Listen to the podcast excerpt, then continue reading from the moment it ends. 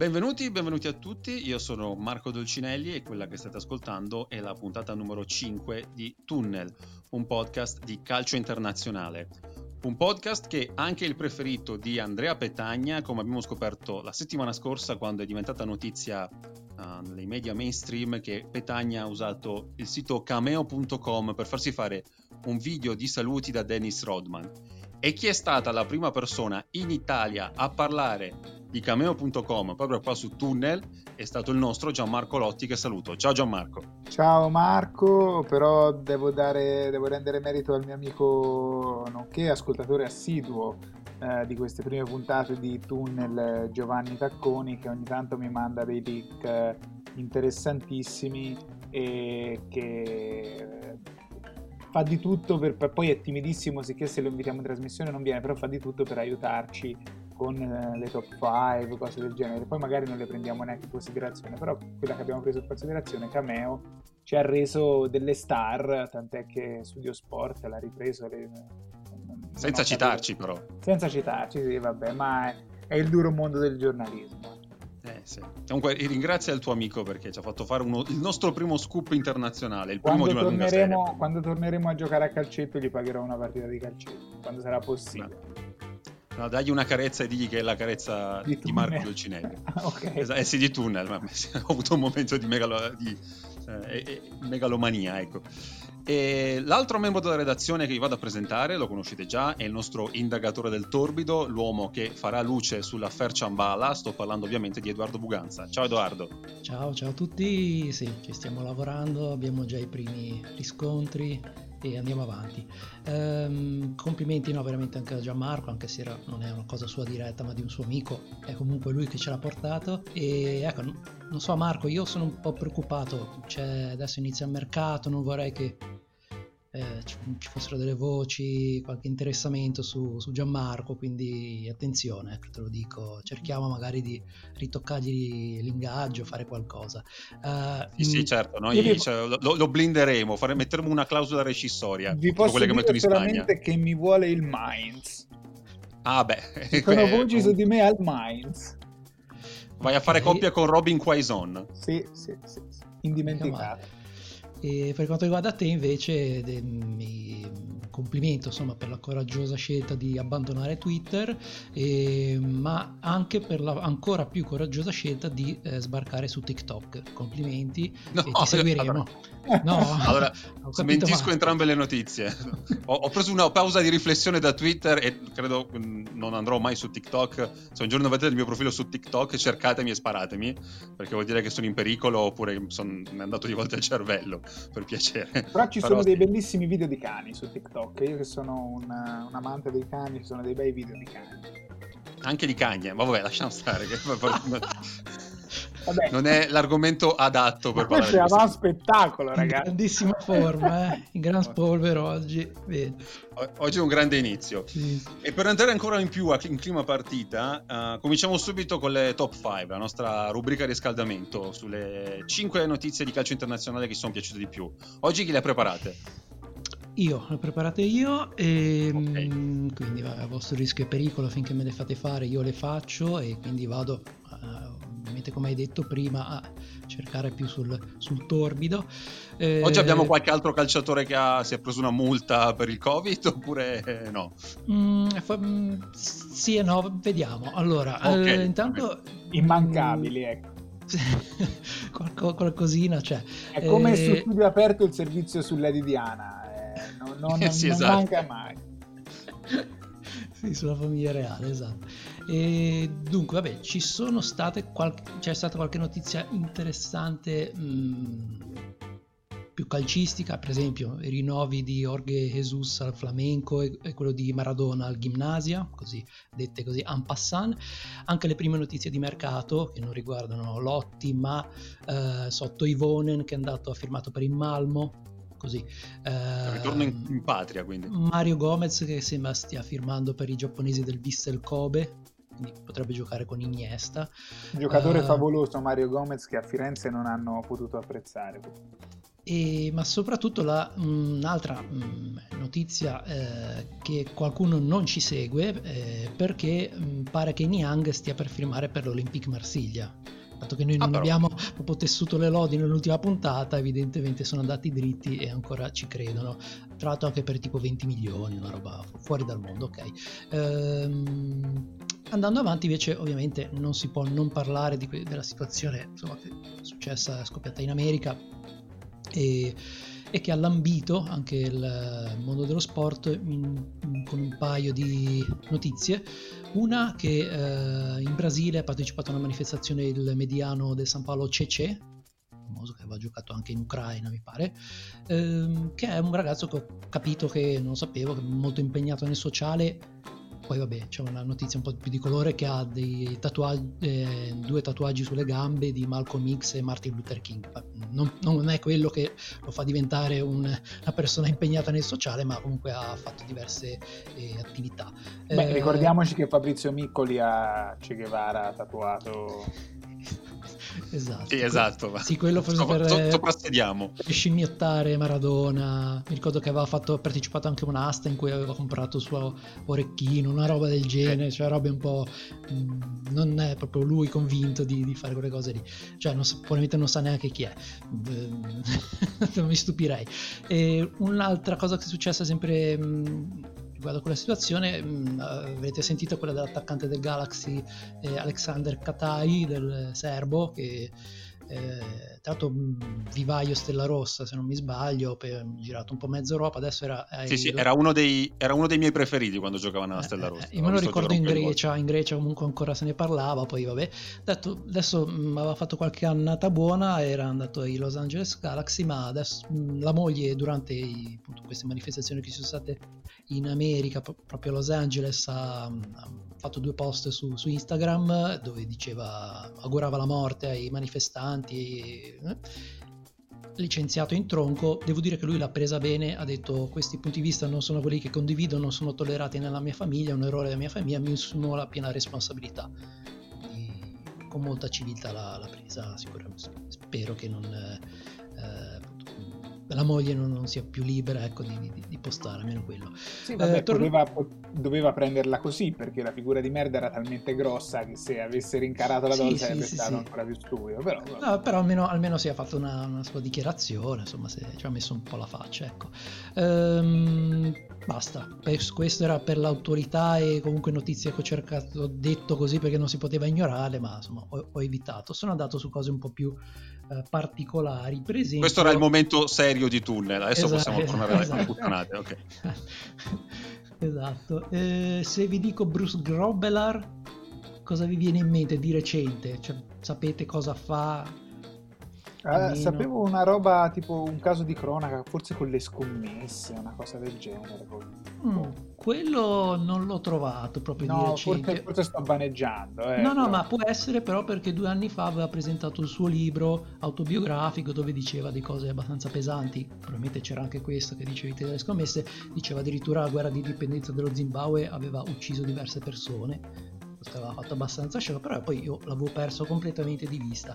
Eh, oggi è 60, 62 anni e vogliamo strizzare un po' l'occhio anche al gossip con questa notizia, se vogliamo. Allora, vabbè, ovviamente leggenda del Liverpool sappiamo tutti.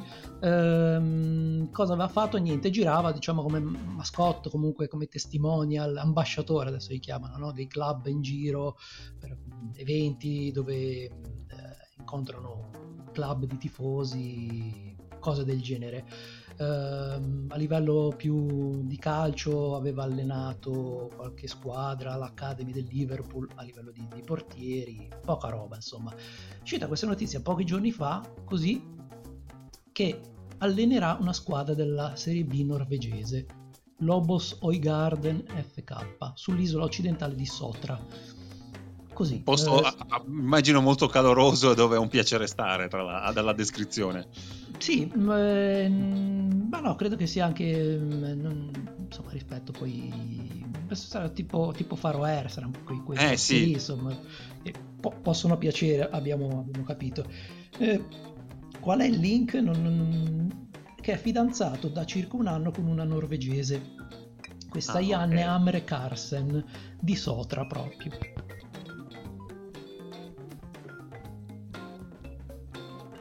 Eh, club di tifose di, di, del Liverpool che appunto mh, aveva una volta organizzato un, um, un incontro con, eh, a cui si è rappresentato in realtà prima un altro giocatore Phil Neal del Liverpool un altro ex Gloria che poi mi aveva, port- aveva fatto conoscere insomma questo Grobelar insomma si sono visti eh, cosa tira l'altra. Era un po' una gruppi diciamo lei del, del Liverpool. Eh, insomma che si sono conosciuti eh, alla fine lui è venuto in, in, Norvegia per presentare il suo libro, lei gli ha fatto da autista e poi non gli ha fatto più d'autista, ecco, diciamo ha fatto altre cose. E, ehm, nulla, eh, questa era la notizia, inizierà primo, primi di luglio, inizierà la stagione, una squadra tra l'altro appena nata perché appena mh, mm, preso proprio il nome da questo, dal Nest Sotra, prima cioè fino a inizio, inizio, anno c'era questa società, poi hanno cambiato tutto eh, il nome, l'allenatore, vedremo. Mm, come l'ha conquistata, non so, mi è venuto in mente magari facendo quelle mosse un po' da sì, con la spaghetti dentro. dei rigori, esatto, non lo so, può essere. Il sogno è vederlo allenare la Roma un. No. la vedo un po' dura. Uh, altra notizia, andiamo diciamo, in Francia dove questa me l'ha girata Gianmarco proprio stamattina, che è interessante, quella del povero Eric Boteac, tra l'altro giocatore non male. Eh, anche vedevo... qui, scusami, anche qui mm. c'è lo zampino dell'amico Giovanni Tacconi. Questo dobbiamo dire, quindi non, non ci meravigliamo se questa notizia farà il giro del mondo adesso. Okay. Potremmo definirlo il membro occulto della redazione di, di Tunnel. No, è il nostro... Mh, mm, come si può dire? Eh... grigia, no? Sì, il nostro insider. Il nostro insider, insider sì. ok, ok. E, beh, in realtà poi una notizia... Manning, diciamo così, nostro, chiamiamolo Manning, non Chelsea, però Manning e basta. Ok. Eh, fatti che risalgono in realtà al 2017, però è uscita la notizia oggi che il Eric Boteac, che è un francese, insomma un trequartista, io l'ho visto di recente in Australia, giocava a Brisbane Roar insieme a Maccarone, mi ricordo, e facevano no, la loro porca figura. Uh, poi adesso è andato, mi pare, a Cipro, ma in passato ha giocato anche a Lille, a Nizza, insomma, non, non proprio uno scarso. Eh, ha rivelato che mh, è stato vittima di un furto di documenti e di identità nel 2017. Uh, in pratica um, la sua foto è stata um, trovata associata all'identità di un presunto jihadista uh, nei file dei servizi di intelligence australiani po' in giro del mondo con questa notizia. Eh, cioè, in realtà per fortuna che, cioè, praticamente la cosa è questa, gli ha creato un po' di problemi perché appunto quando deve viaggiare all'estero ovviamente gli fanno pelo e contropelo eh, perché appunto poi si è scoperto che la vera identità dell'uomo che gli ha rubata è questo Mohammed, un algerino dell'87, un terrorista jihadista dell'ISIS in Siria dal 2010. Devo dire gli è andata anche bene che non è so, appunto nord, di origini nordafricane, perché sennò potevano tenerlo veramente. I, i, appunto il, um, i controlli che gli fanno possono durare un po' di più, capisco, ma poi si riesce a capire se fosse stato avesse avuto appunto origini nordafricane non... no infatti però non è la prima volta che gli va bene a Boteac perché se vi ricordate tempo fa fu protagonista del peggior rigore a cucchiaio segnato della storia, cioè lui provò a fare il cucchiaio e si alzò nei primi 3 centimetri di traiettoria e poi probabilmente perché aveva fatto lo scavetto sul terreno e non sul pallone e la palla spiazzò comunque il portiere e andò, andò in porta. Eh, lo trovate su youtube Eric Boteac Greatest Ever Panenka. Greatest Ever magari è un po', sì, un po', un po' eccessivo eh. un po' eccessivo ma tra l'altro io mi ricordo un'altra storia simile che coinvolse un calciatore, adesso non mi ricordo il nome, ma era un calciatore che in Italia se ne parlò perché aveva giocato nelle giovanili dell'Inter e aveva subito una storia simile di furto di identità da parte di terroristi o... Sì, sì. sì mi ricordo. Ah, giusto, però... sì, quello del belga marocchino. Be, be... Esatto, sì, sì, esatto. Eh, vabbè, non mi ricordo il nome. È vero. E mi domando anche da un punto di vista il tattico... Il... Avre... è in pratica l... L il nome il nome di, del, sì, del del terrorista. e sì. Ibrahim Marufi che ha esordito anche in Serie A con, eh, con Mancini era sì, il sì. giocatore a cui era stata rubata. Però eh, diciamo sì, che sono passati talmente per tante persone dalla primavera dell'Inter che non mi stupirei di trovarci anche un terrorista vero. Eh. Sì, può essere. Ma poi io mi domando, cioè, se devi rubare l'identità a qualcuno, perché la rubi a un calciatore che lo scoprono? Cioè, rubala a un povero Cristo. Non capisco. Per cui, se c'è qualche terrorista all'ascolto di Tunnel e ci può contattare e spiegarci questa cosa, ci farebbe un grosso piacere. Posso dare la mia interpretazione? Sì, Secondo sì. me, se vai su Transfermarkt trovi già tutto l'occorrente per fare un passaporto falso. Quindi per eh, questo. Quello è vero, in effetti.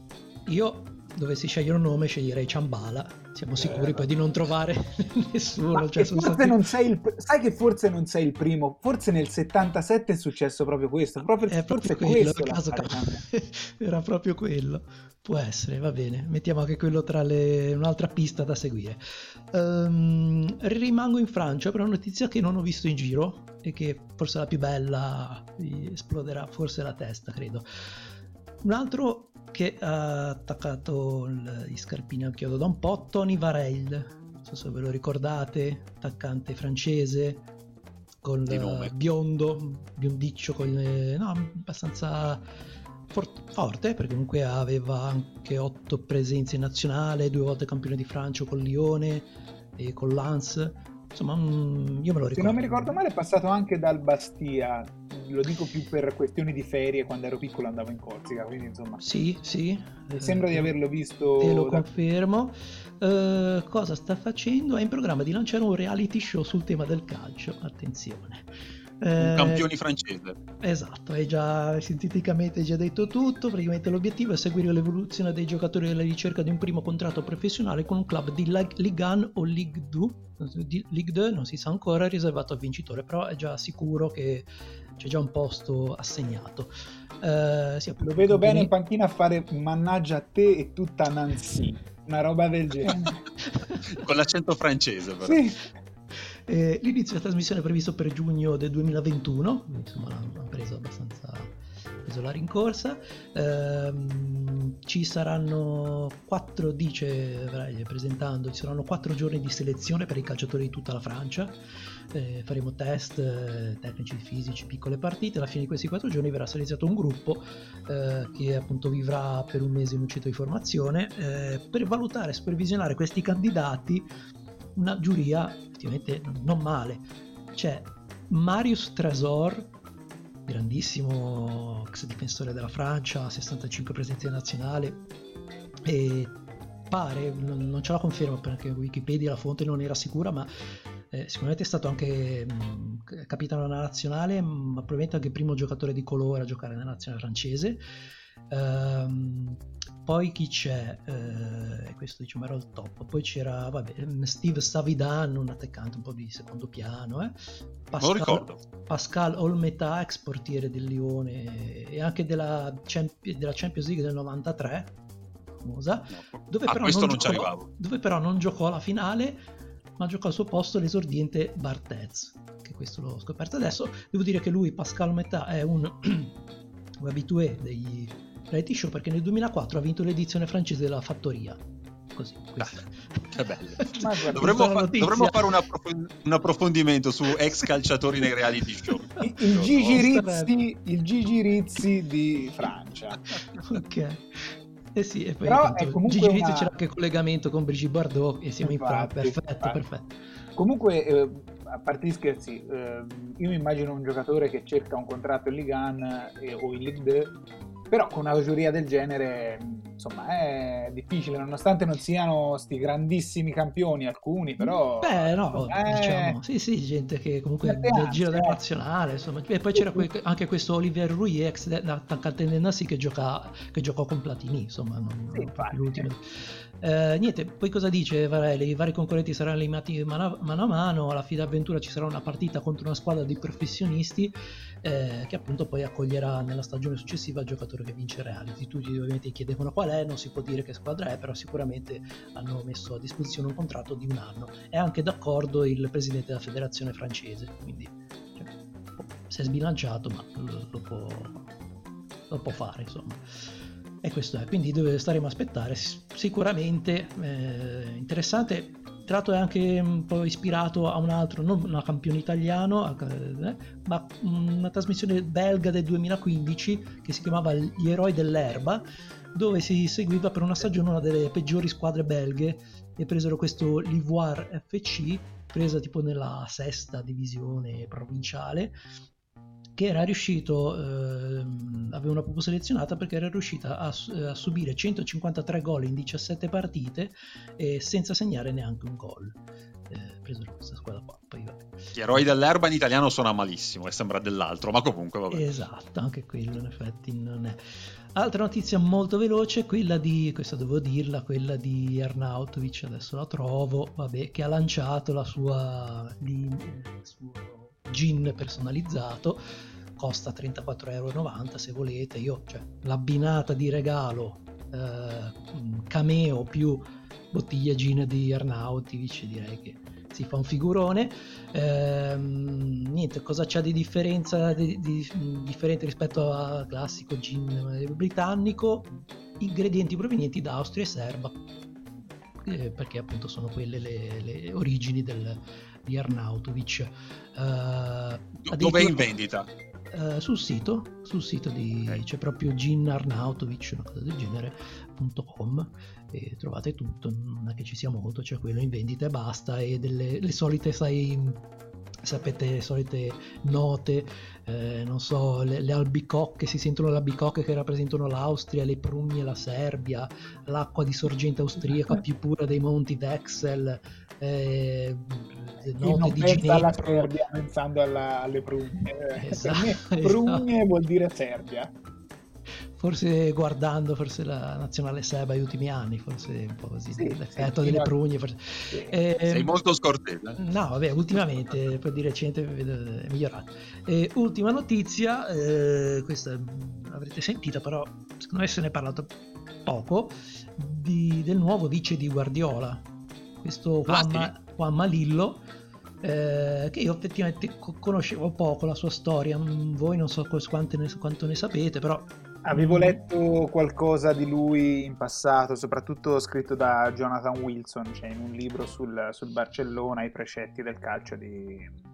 Eh sì, sì, perché è un po' il mentore di Guardiola e anche se vedendolo ultime due panchine in Giappone, tra l'altro visse il Kobe, quindi ci rilacciamo, quindi ha allenato Iniesta, ci rilacciamo alla prima, prima notizia, e in Cina, ma, ma sono, a... sono, molto curioso, sono eh. davvero molto curioso anche perché l'approccio di Lillo al, al calcio, leggevo negli ultimi giorni l'approccio olistico, lo definiscono, sì. io sono come Dervis Fontecedro, non sopporto la parola olistico, quindi penso che eh, comunque a parte gli scherzi sia davvero un, una, bella, una, bella, coppia. Però se mi permettete una battuta da avan spettacolo spero che ingaggino anche Greg. Greg. Eccolo, eccolo lì. L'agguato è lo volevo fare quindi.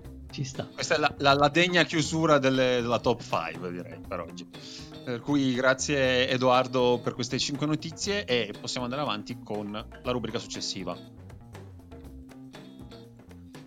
Bene, passiamo quindi all'argomento principale della puntata, il nostro focus. Come sapete, ogni puntata andiamo in un paese a raccontarvi quel paese, ma soprattutto il suo calcio. Oggi torniamo finalmente in Europa, dopo aver girato un po' in giro per il mondo, andiamo sul Baltico a parlare di Estonia. Um, se non sbaglio, Gianmarco ha qualcosa sull'Estonia da dirci, sul paese in quanto tale, giusto? Sì, qualcosa di come sempre frizzante, divertente, simpatico e irrispettoso verso tradizioni e culture. eh, come, come, piace a noi. Come piace a noi quel pizzico di. Eh, razzismo travestito da buonismo che piace molto ai, al pubblico giovane perché ho visto gli insight della, tras- della, trasmissione e abbiamo degli insight particolari che ci fanno vedere anche quanto piace al nostro pubblico quando si abbassa il livello di rispetto. E abbiamo molti, molti aficionados da questo punto di vista. Comunque l'Estonia eh, che per me vuol dire la ragazza che veniva in classe insieme a me al liceo e l'ha chiamata per cinque anni la l'Estonia fino a che eh, in, in, quinta superiore la professoressa non, l'ha eh, sgridata per questo brutto errore. Non che parlassimo così tanto dell'Estonia, però insomma, quando veniva fuori la chiamava la l'Estonia. Eh, L'Estonia, Repubblica d'Estonia, è probabilmente il più giovane, eh, ora non mi ricordo le date precise del, della Bielorussia, però è, il, è, lo stato più giovane di cui eh, parliamo per adesso in queste puntate di, ehm, di eh, tunnel. tunnel. Non mi ricordavo il nome della trasmissione. Va bene. E sicuramente è, vabbè, considerando le Faroe che sono parte della Danimarca, è la più, quella che ha fatto l'ingresso più recente eh, nell'Unione Europea perché è avvenuto nel primo maggio del 2004 eh, nel 2011 invece è entrata nell'Eurozona e mh, fa un po' ridere parlarne, però ridere, una, una risata amara, è lo, uno degli stati europei o comunque della, della, zona euro che hanno il debito pubblico più basso.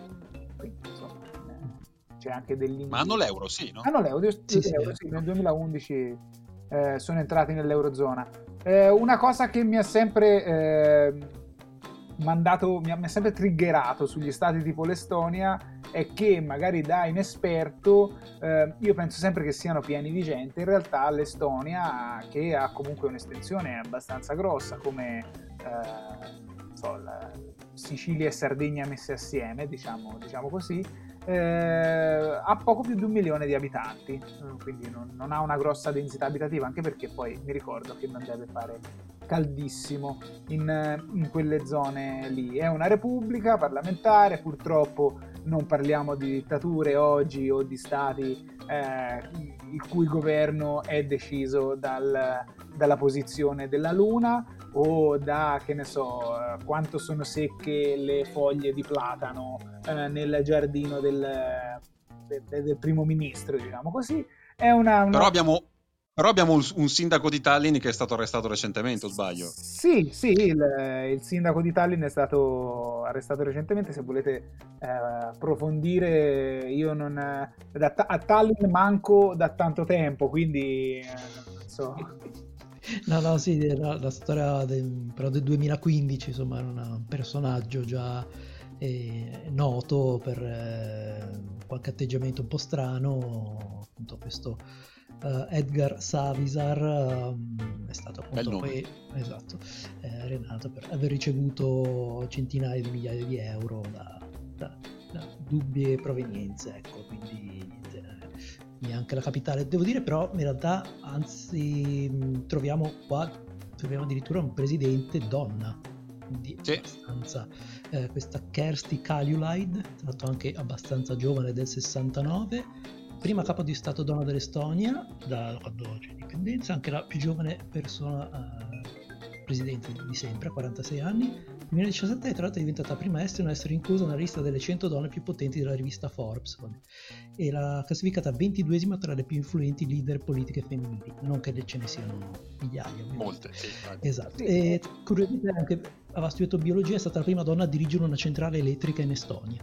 Ed è simpatica la, la, la, cosa che arriva da un partito conservatore, quindi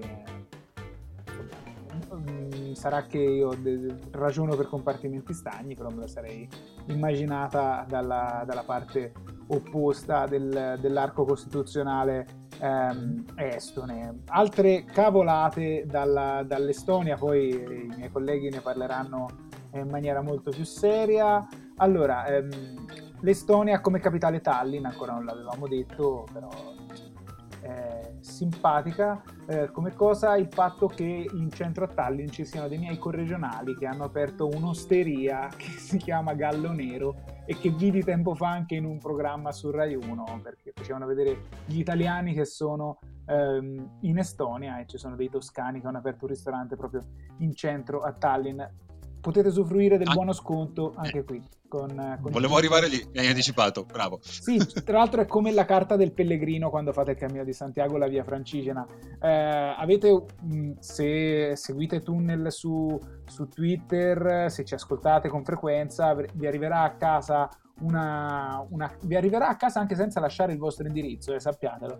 Una, una specie di, di, di, Sappiamo dove trovarvi. Sì, una, una carta eh, su, con tutti i locali che sono amici di Tunnel, eh, perché si chiama Tunnel, no? Il, eh, sì. Eh, ehm, vi fate rilasciare dei timbri e quindi alla fine vincerete un, un, una settimana nella squadra di Tony Verel eh, nel prossimo reality show del simpatico attaccante francese. Uh, altre questioni riguardo l'Estonia. Uh, c'è un grande tasso di uh, donne perché la proporzione è mm, ogni 100 donne 84 uomini. Um, ha molte isole, ma la questione isole la farò, uh, ne farò parlare da, da, da, Edoardo perché è abbastanza uh, interessante. Uh, cioè, per... te, la dico, te, la dico, subito, che nel 2015 l'Estonia si è ingrandita di 100 km quadrati, così, di botto. Eh, perché? Perché um, dopo approfondite ricerche tramite fotoaeree e scansioni laser, eh, alcuni appunto, cartografi hanno evidenziato la presenza di nuove 800 piccole isole che prima non risultavano eh, dalle evidentemente poco accurate ricerche dell'epoca sovietica. Eh, quindi praticamente le nuove ricerche hanno aumentato di un quarto il numero delle isole estini, che già erano 2222. Ma dove sono? Cosa contano per isole? Cosa fanno? No, eh, Estoni. Contano scogli eh, si, si, si, contano anche le isole d'acqua dolce, c'è da dire, e che solo 14 di tutte queste superano i 4 km quadrati. Ma sì, ma e... anche una macina che ti rimane nel latte la contano, la contano come un'isola queste qui.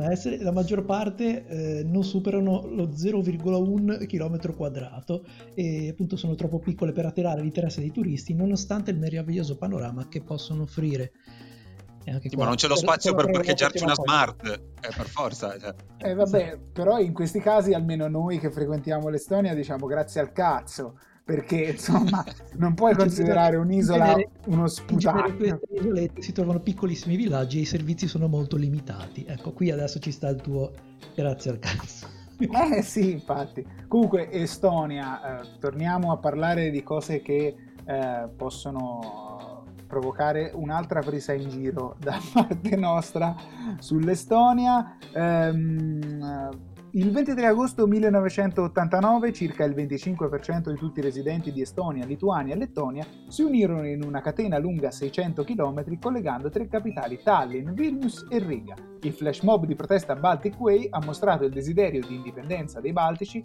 ed è giunto il momento del 50, ed è eh, avvenuto nel 50 anniversario della firma del patto Molotov-Ribbentrop dopo il quale gli stati baltici sono entrati a far parte dell'Unione Sovietica. Questa l'ho letta integralmente da un sito um, che mi parlava di curiosità e fatti interessanti dell'Estonia. Ora vi lascio commentare una catena umana con il 25% dei residenti dei paesi baltici. Eh, non lo so, non saprei cosa pensare e certe cose le tengo per me perché altrimenti mi bloccano il passaporto. Pensa se c'era il coronavirus all'epoca. Si, prendeva, si faceva no, tutta vabbè. la strada da Tallinn a Vilnius senza problemi. Un effetto, un effetto domino incredibile. Eh. Eh, no, vabbè, io penso che sia sempre... Eh, riesca a unire i popoli l'odio verso, verso Putin o comunque il timore, non so, la, credo sia quello il grosso.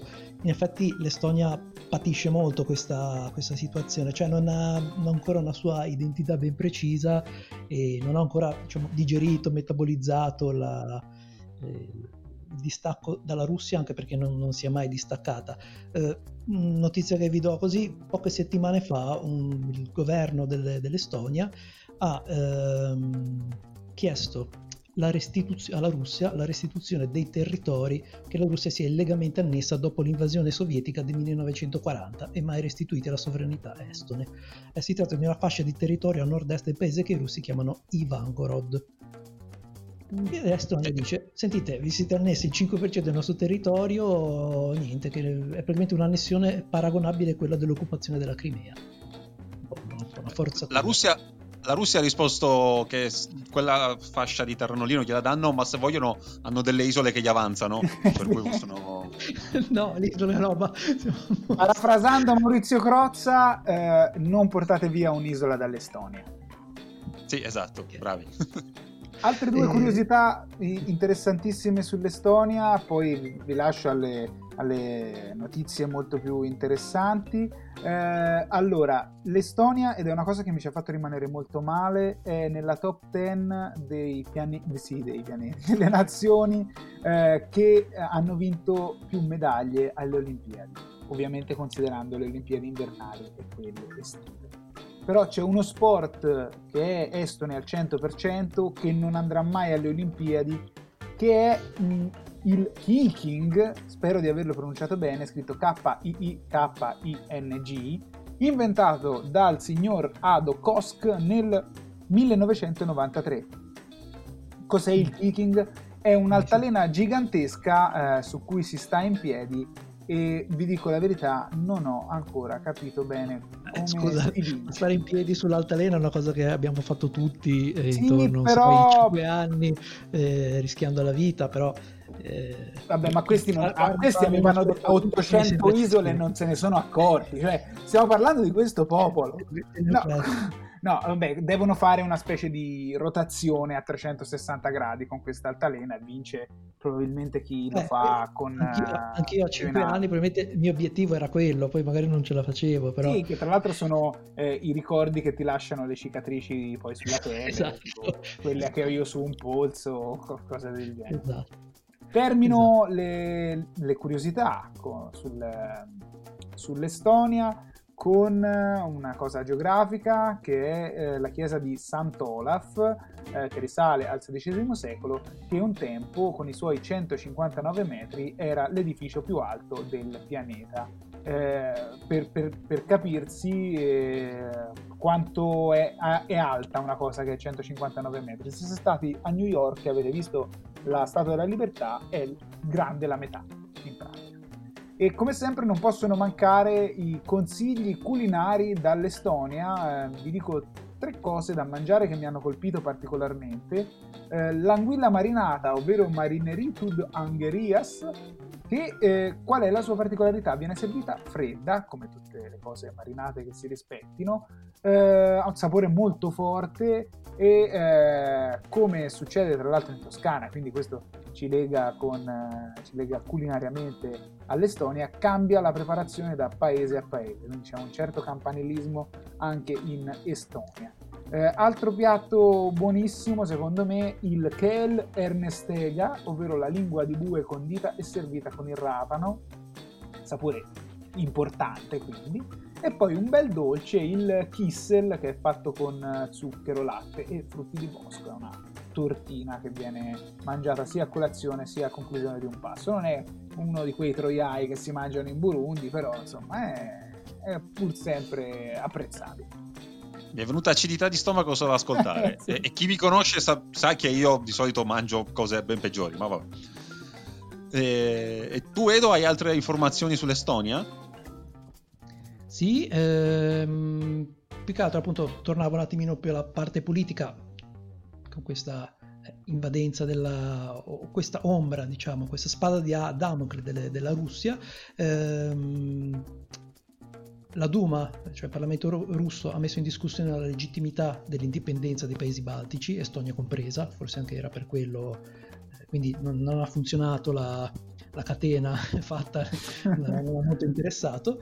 E, ehm, iniziativa tra l'altro portata avanti proprio dal partito di Putin, quindi la sente molto sua come cosa. E, ehm, l'influenza russa sull'economia politica è molto marcata e da più parti si teme uno scenario ucraino a causa della presenza di una nutrita comunità russofona. Io non lo sapevo, ma il 25% dei, della popolazione estone è russi e il 38% a Tallinn. Ovviamente mh, russi molto sensibili alla propaganda di Mosca, quindi ascoltano, magari appunto, sentono più, leggono, sentono media russi più di quelli estoni, quindi possono essere più malleabili. E un'altra particolarità, eh, per essere cittadino estone devi superare un esame con, anche in lingua estone molto difficile molti russi non ce la fanno e quindi cosa, cosa danno per rimanere? Un passaporto grigio si chiama. Quindi questi russi che non superano l'esame non sono estoni a tutti gli effetti, ma apolidi. Eh, così, una cosa particolare che io non, non avevo mai sentito.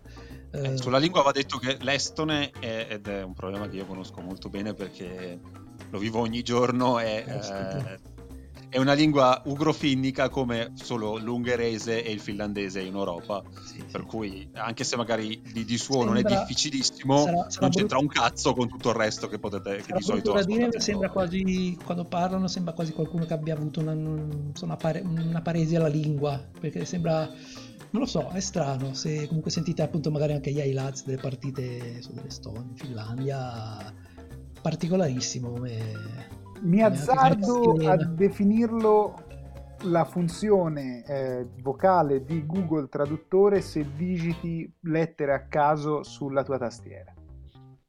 Sì, più o meno. Sì. Ultima, ultima, nota che il 23 giugno, quindi a breve, si festeggerà il giorno dell'indipendenza, il Voi do Pua, eh, che appunto mm, solo di recente hanno potuto festeggiare. Ogni, para- ogni anno c'è una parata cerimoniale organizzata dalle giovani aquile. Se vi rimanda magari a qualcosa di militare, avete ragione, perché infatti è un'organizzazione paramilitare che appunto si è data il compito di difendere l'indipendenza del paese, quasi, quasi come se si fosse in guerra. E infatti è un po' per quello, sempre per l'invasione, per una mh, mm, paura insomma di un'invasione russa si, si, tiene sempre allerta con queste organizzazioni paramilitari. Beh, la, la vedo bene l'Estonia contro la Russia se dovesse scoppiare una guerra. Eh. Sì. Eh, vanno tutti sulle isole. E... Comunque, eh. due, due, curiosità sulla lingua. Mm, eh, avevo, le, avevo, letto che madre si dice Ema, quindi le, l'abbreviazione magari di Emanuele, e padre si dice Isa quindi in pratica padre con un nome di donna e madre con un nome di uomo, a parte Ema può essere anche Emanuela, quindi eh, va a puttane tutto quello che ho detto finora. L'ultima cavolata sulla, che poi cavolata non è sull'Estonia, è che se non mi ricordo male, eh, ma questa non l'ho controllata, quindi chiedo a voi se sapete meglio di me, è che si può votare anche online. Ah, no, mi, ricordo, mi ricordo questa cosa qui, anzi fatemela cercare subito, Estonia voto online sì, si può votare online. L'unico paese che alle elezioni europee vota online è l'Estonia. Adesso voglio andare sulla piattaforma russo-estone. Eh, no, russo-estone no, perché è grigia. No, no, no, no russo-est, ah. russo ah, okay. simpaticamente offerto dalla Van Spettacolo di stasera. Sì, stasera abbiamo... stiamo dando il meglio in quanto umorismo. Bene, allora io direi cominciare a parlare un po' del calcio estone. Abbiamo dato un bel contesto su questa nazione piccola ma particolare. E parliamo un po' del, del, calcio che si gioca in Estonia. Io ho preparato una piccola presentazione su, come al solito, ormai conoscete il format. Parliamo un po' di nazionale e dopo parliamo delle squadre del campionato. Allora, la storia della nazionale è strettamente legata ovviamente alle vicende storiche del paese. Eh, forse non tutti sanno che l'Estonia eh, è, ha conquistato l'indipendenza con la caduta del muro di Berlino. Uh, però era già stata indipendente uh, dagli anni 20, dal 1920 fino alla seconda guerra mondiale. E ovviamente la nazionale di calcio giocava, c'era una nazionale che ha esordito proprio nel 1920 uh, molto bene, perdendo 6-0 contro la Finlandia. Così, subito. hanno una sola partecipazione a un torneo di calcio importante e risale al torneo di calcio delle Olimpiadi del 1924 dove però hanno mh, giocato una sola partita contro gli Stati Uniti, hanno perso e sono stati eliminati subito. Eh, dal 1928 giocano però la Baltic Cup, che come potete immaginare è un torneo tra le tre nazioni del Baltico, Estonia, Lettonia e Lituania. Ogni tanto invitano anche la Finlandia, però solitamente sono loro tre. Uh, è un torneo piccolo um, che l'Estonia ha vinto soltanto tre volte su 27 edizioni, per cui insomma, non, non, è neanche la squadra più forte del Baltico. E ci sono anche storie particolari che magari affronteremo quando parleremo di Lettonia e Lituania perché coinvolgono più questi paesi. Vi, vi dico soltanto che sono arbitri ubriachi, partiti di basket, è un po'... questo è un uh, teaser trailer per puntate uh, future. O uno spin-off. Uh, come? Uno spin-off tutto sull'Estonia. Eh sì, esatto, potremmo farlo. Uh, la Baltic Cup ha la particolarità di essere però il torneo di calcio uh, tra nazionali più antico d'Europa che viene ancora organizzato. Insomma, è comunque un piccolo, un piccolo traguardo. Altro traguardo che riguarda l'Estonia, uh, però diciamo in senso generale nella storia del calcio, è il fatto che l'Estonia ha giocato la prima partita di qualificazione a un mondiale di sempre. Nel 1933 contro la Svezia e ha perso 6 a 2 come sapete, per i mondiali del 1930 la FIFA ha tirato su tutte le squadre che riusciva a raccattare. per il 1934 c'erano già un po' più di squadre eh, e per arrivare alle 16 finali sono stati organizzati dei gruppi di qualificazione che eh, coinvolgevano anche l'Estonia, che però eh, ha giocato questa partita con la Svezia, la prima in assoluto, che è stata giocata nel contesto di questo torneo, eh, ed non, gli estoni non sono riusciti ad andare al mondiale. Non ci sono riusciti neanche per l'edizione successiva, perché hanno partecipato anche lì, e poi ovviamente scoppia la seconda guerra mondiale e per le vicende politiche successive alla guerra l'Estonia viene annessa all'Unione Sovietica e la nazionale viene, smette di giocare. Tra l'altro in maniera anche un po' tragica perché molti giocatori che avevano giocato per l'Estonia in quegli anni sono morti nei campi di prigionia sovietici durante la seconda guerra mondiale. Uh, il periodo dell'Unione Sovietica è diciamo il periodo triste, peggiore del calcio estone, anche perché uh, il calcio veniva visto come lo sport dei russi, quindi lo sport degli invasori. E come abbiamo visto prima, insomma, i rapporti tra estoni e russi in Estonia non sono proprio uh, ottimali. Uh, un dato esemplificativo di queste difficoltà del calcio estone è che in più di 50 anni di nazionale sovietica nessun giocatore estone è mai riuscito a vestire la maglia della nazionale maggiore dell'Unione Sovietica. Qualcuno ha vestito la maglia delle selezioni giovanili, ma quella principale nessuno. Eh, arriviamo quindi al, all'inizio degli anni 90, quando la, l'Estonia riconquista la, l'indipendenza e viene riformata la nazionale. Però potete immaginare che c'è fa- di fatto da ricostruire un movimento da, da, zero, dalle basi, perché il calcio non è lo sport più popolare, eh, viene visto anche un po' male, eh, bisogna rimettere su tutto. Ma comunque a poco a poco si crea un'ossatura di giocatori importanti che appunto accompagneranno la nazionale estone per gran parte degli anni 90 e alcuni addirittura anche per, uh, all'inizio degli anni 2000. E vale la pena citare qualche nome, come per esempio Risto Callaste, che appunto è diventato famoso non tanto come calciatore, ma per le sue uh, rimesse laterali uh, con la capriola. Iconiche, a dir poco. Esatto. Io assolutamente innamorato quando ho visto quella cosa, si è aperto un mondo. Tra l'altro, eh, impresa provata anche, ricorderete, dal famoso Ignano nell'ultimo mondiale, però con risultati molto meno ottimali. Insomma, è andato male. Eh, altri giocatori importanti da citare: Mart Pom, uh, un portiere che è stato per anni il giocatore più importante dell'Estonia, ha giocato tanti anni in Inghilterra, credo anche all'Arsenal come riserva a un certo punto. Eh, poi va citato Martin Reim, che è stato recordman di presenze, ben 157. Tra l'altro non sono pochi giocatori estoni con più di 100 presenze perché, come avete intuito, il bacino da cui attingere non è ampissimo, per cui alla fine si finiva sempre per uh, chiamare i soliti. Reim ha la record è di essere il giocatore con più presenze nella sua nazionale al mondo, senza aver mai giocato o il mondiale o il torneo continentale di riferimento, perché ovviamente l'Estonia non ha mai fatto né mondiale né europeo. E dopo va citato anche il record man di gol che arriva un po' più tardi rispetto a, questo, a, questi che abbiamo già citato ed è Anders Hopper che ha fatto ben 38 gol che per una squadra che di solito le goleade le subisce invece che farle non sono una cifra disprezzabile. L'episodio singolare però che l'aneddoto che va raccontato su questi anni diciamo difficili dell'Estonia è quello del, dell'episodio passato alla, alla storia come quello della sola squadra a Tallinn che è un episodio molto noto in Gran Bretagna, perché coinvolge una squadra britannica, però un po' meno da noi. Voi ne avete mai sentito parlare? Di questo mm. famoso Estonia-Scozia? Sì, ma non lo voglio spoilerare. Io no. Okay. Allora, succede tutto nell'ambito delle qualificazioni a Francia 98. Eh, il 9 ottobre del 1996 è in programma Estonia-Scozia, che sono nello stesso girone. La Scozia si reca a Tallinn e fa un allenamento di rifinitura nello stadio che poi avrebbe dovuto ospitare la partita. E si rendono conto che l'impianto di illuminazione è inadeguato. Protestano con la FIFA, la FIFA gli dà ragione e decide di anticipare la partita, che era in programma alle 18.45, ma viene anticipata alle 3 del pomeriggio, appunto giocare col sole. La federazione estone non ci sta, perché uh, avrebbe perso dei soldi diritti, per i diritti TV con questo anticipo, perché la partita non poteva più andare in diretta, e quindi uh, decidono di andare allo stadio comunque alle 18.45, anche se la partita è alle 3. Per cui il giorno della partita alle 3 allo stadio ci sono tutti, c'è la Scozia, ci sono i giornalisti, ci sono i tifosi, ci sono gli arbitri soprattutto, ma non c'è l'Estonia. Per cui in questo clima surreale la Scozia arriva, si cambia, fa riscaldamento e scende in campo. E nel frattempo i tifosi scozzesi al seguito, tra l'altro ho letto un, un reportage anni fa sulla loro trasferta a Tallinn e si sono divertiti un casino, potete immaginare. Comunque, questi tifosi scozzesi, probabilmente anche abbastanza ubriachi, si sono messi a cantare sulle note di Guantanamera One Team in Tallinn, there's only one team in Tallinn, perché ovviamente in campo c'era soltanto la Scozia in quel momento.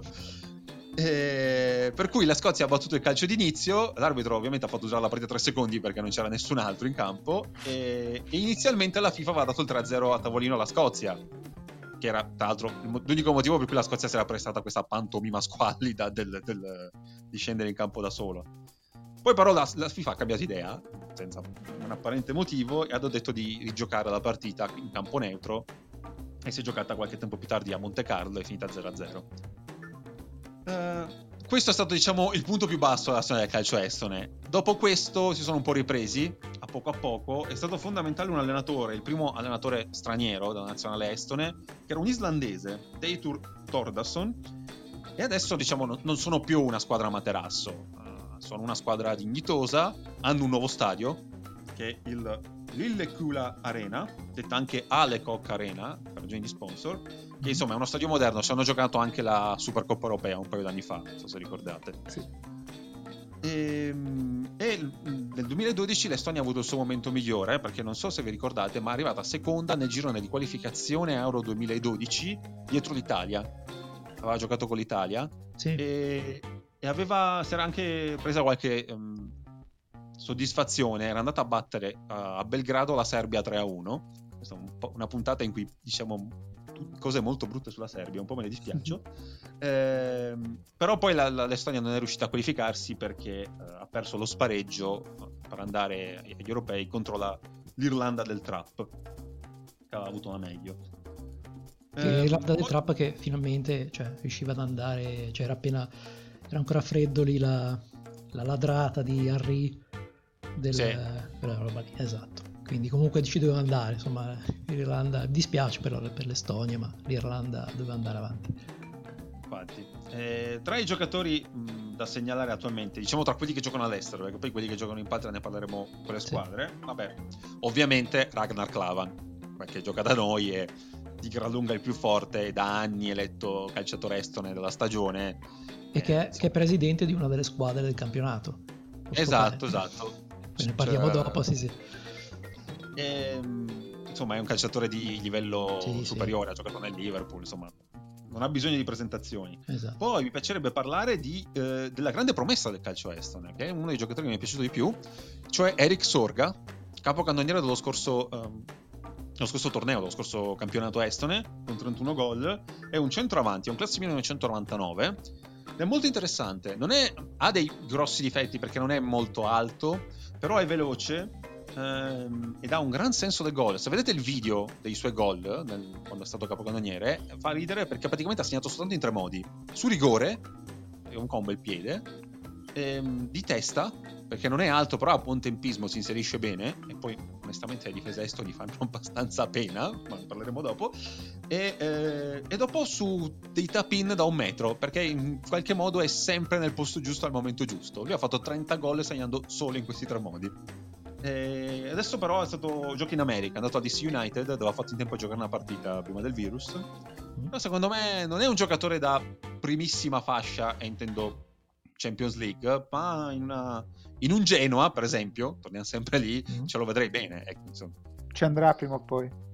E... Sì, chiaro. Invece altri due che sono in nazionale, non so se ne volevi parlare, volevi citare qualcun altro, però hai vai, detto vai. Genoa, invece due sono passati dalla Samp eh, una punta Anier, che tra l'altro ha anche un fratello più piccolo che gioca ancora nel campionato estone, ehm, che adesso non mi ricordo dove gioca, comunque ha gio- giocato un po' in Scozia, ha girato un sacco di squadre in Europa, e, e anche Tam, un difensore, che anche, entrambi hanno avuto questa cosa qua, che hanno passato una stagione nella primavera della Samp e poi si sono andati, sono passati di qua. E, e poi c'è quello del, c'è un, c'è un estone che gioca in Serie A, ed Tuniov che gioca nella SPAL, centrocampista dato del 2001 che ha già tipo tre presenze in Serie A, una cosa abbastanza strana però nella SPAL può, può, può succedere di tutto. sì, la spalla quest'anno è un po' l'ombrosario, però sì, ci, ci, sta anche lui. Ho letto tra l'altro che c'è anche un estone negli allievi, se non sbaglio, della Roma, che è di proprietà dell'Ellas Verona, l'hanno dato in prestito a, alla Roma. Um, Jürgens si chiama. Eh, non, sì, non Oliver Jürgens, sì, non pensavo eh, fosse sì, esatto, esatto. però sì, è, sembra 2000, 2003, 2004. Sì, molto giovane. Sì. Eh, tra i giocatori della nazionale che giocano all'estero, e lo cito soprattutto a Edoardo, visto che è fan di almeno due cose che riguardano questa notizia, c'è il figlio di Risto Callaste, Ken Callaste, che gioca in Polonia. Non so se sì, sapevi questa cosa qua. Sì, lo sapevo, però non è riuscito neanche a, a rimanere a prima divisione perché ha giocato nel Corona Kielce, mi pare, una stagione, un difensore, eh, ma soprattutto io le primissime partite le ho, viste, le ho dovute vedere perché ho detto chissà cosa farà quando l'ho visto fare la rimessa laterale tradizionale. sono morto dentro eh, eh, anche l'ultima parte della mia innocenza quella di prima che se n'era già andata è andata via definitivamente basta. Quindi, adesso gioca nella serie B nella serie B polacca sì. e segnalo tra le storie interessanti della nazionale estone quella del portiere l'attuale portiere della nazionale estone almeno quello che era stato il portiere titolare delle ultime uscite tale Sergei Lepmez, scusate ho dovuto leggerlo perché non è un nome facile, che a quanto pare ha deciso di ritirarsi dal calcio professionistico perché ha detto che si è stufato di fare il calciatore e durante il lockdown ha trovato un altro lavoro, per cui ha, ha abbandonato il calcio professionistico così. E credo che sia andato a fare lo scopritore di isole, però questa è una mia supposizione. C'è richiesta. esatto. ok, sì, sì, ci sta. E questa era diciamo una piccola storia, un piccolo riassunto della nazionale estone. Tor- adesso andiamo a parlare del campionato invece, la Maestri sì. Liga. Sì, e eh, abbiamo un ospite d'eccezione. Oh. Sì, è arrivato, ok? Eh, gli, ecco. Ci sta sentendo, quindi gli dico di appunto cliccare sul Perfetto. Sono qui, eccolo, eccolo. sono qui ragazzi. Marco, sono qui. introdurlo? Innanzitutto buonasera. Eh, un ospite a sorpresa. Bene. A sorpresa è in ritardo, non mi scuso importa. con voi perché purtroppo quando ci sono due bambini di cui prendersi cura a volte ci sono degli imprevisti, quindi mi hanno un po' non ti preoccupare. Ma sono qua con voi adesso, vi ho ascoltato eh. con molto interesse, devo dire siete molto preparati. Magari qualche appunto ve lo faccio, ma dopo non, no, no, non c'è fretta. Però in generale mi avete veramente. presentiamo, Marco, hai... No, no, devo dire mi avete fatto veramente un, un excursus. Uh, avete detto veramente le cose che andavano dette, molto se dovessi sentire per la prima volta sull'Estonia, avete detto ah, tutto quello che andava detto. Grazie, Complimenti grazie. a tutti. E no, diceva Marco, se appunto avevi una presentazione, o comunque presentiamolo, Angelo Palmeri, e sei attualmente, no? In te vivi in Estonia, sei cittadino anche estero.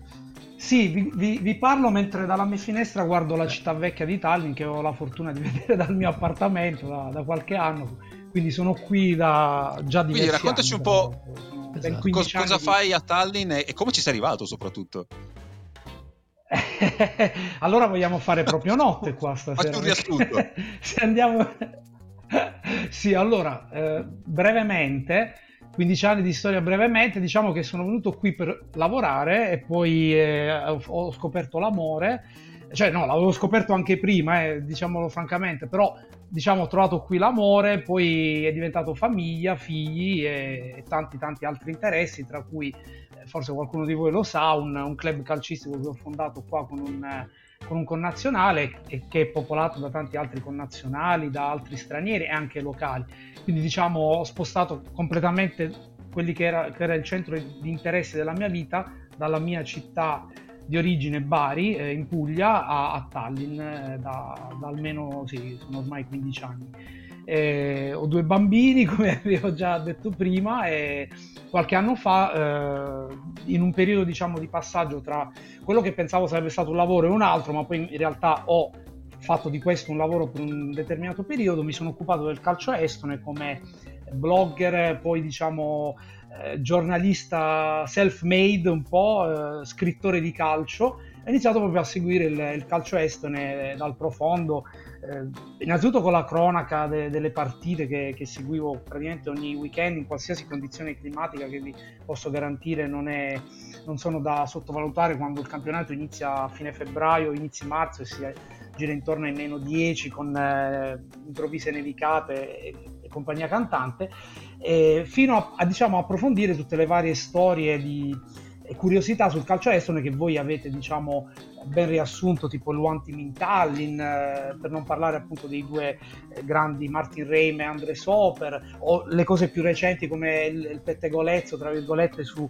Lepmez che tra l'altro vi svelo cosa faccia Dici. veramente adesso eh, praticamente lui fa il poliziotto municipale perché eh, sì, Levadia gli ha praticamente tagliato lo stipendio del 50% e da quello che ho saputo da fonti mie, perché poi pur non operando più come diciamo cronista del calcio estone, come eh, seguo sempre, ho sempre le mie fonti, la mia fonte mi ha detto che praticamente lo stipendio di Lepmez era eh, meno di quello che prende una cassiera al Maxima, il Maxima è una catena di supermercati. Insomma, per ritornare a quello che facevo, quindi praticamente ho incominciato a approfondire tutte queste cose, ho incominciato a interessarmi anche a storie individuali, ho fatto interviste con alcuni giocatori, ho intervistato la, la, mia prima intervista, credo che sia stata la pietra fondante di quello che ho iniziato a fare, è stata l'intervista proprio a Risto Callaste, credo che da italiano non avrei potuto iniziare da un altro sì, punto. L'ho, l'ho letta anche di recente. Io non so che età avete voi. Sì, sì, l'ho letta, molto bella, infatti okay. spiegava anche come, come, era nata questa, la rimessa laterale, cioè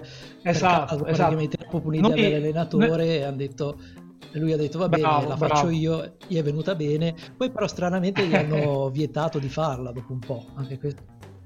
Sì, poi gli hanno vietato perché come lui mi ha spiegato, eh, dice, all'inizio l'arbitro non sapeva che pesce pigliare perché era una cosa che diciamo nel regolamento non diceva la puoi fare, non la puoi fare. Alla fine lui dice, e sono d'accordo con lui, io atterravo sui piedi, i piedi erano all'interno, non c'erano problemi.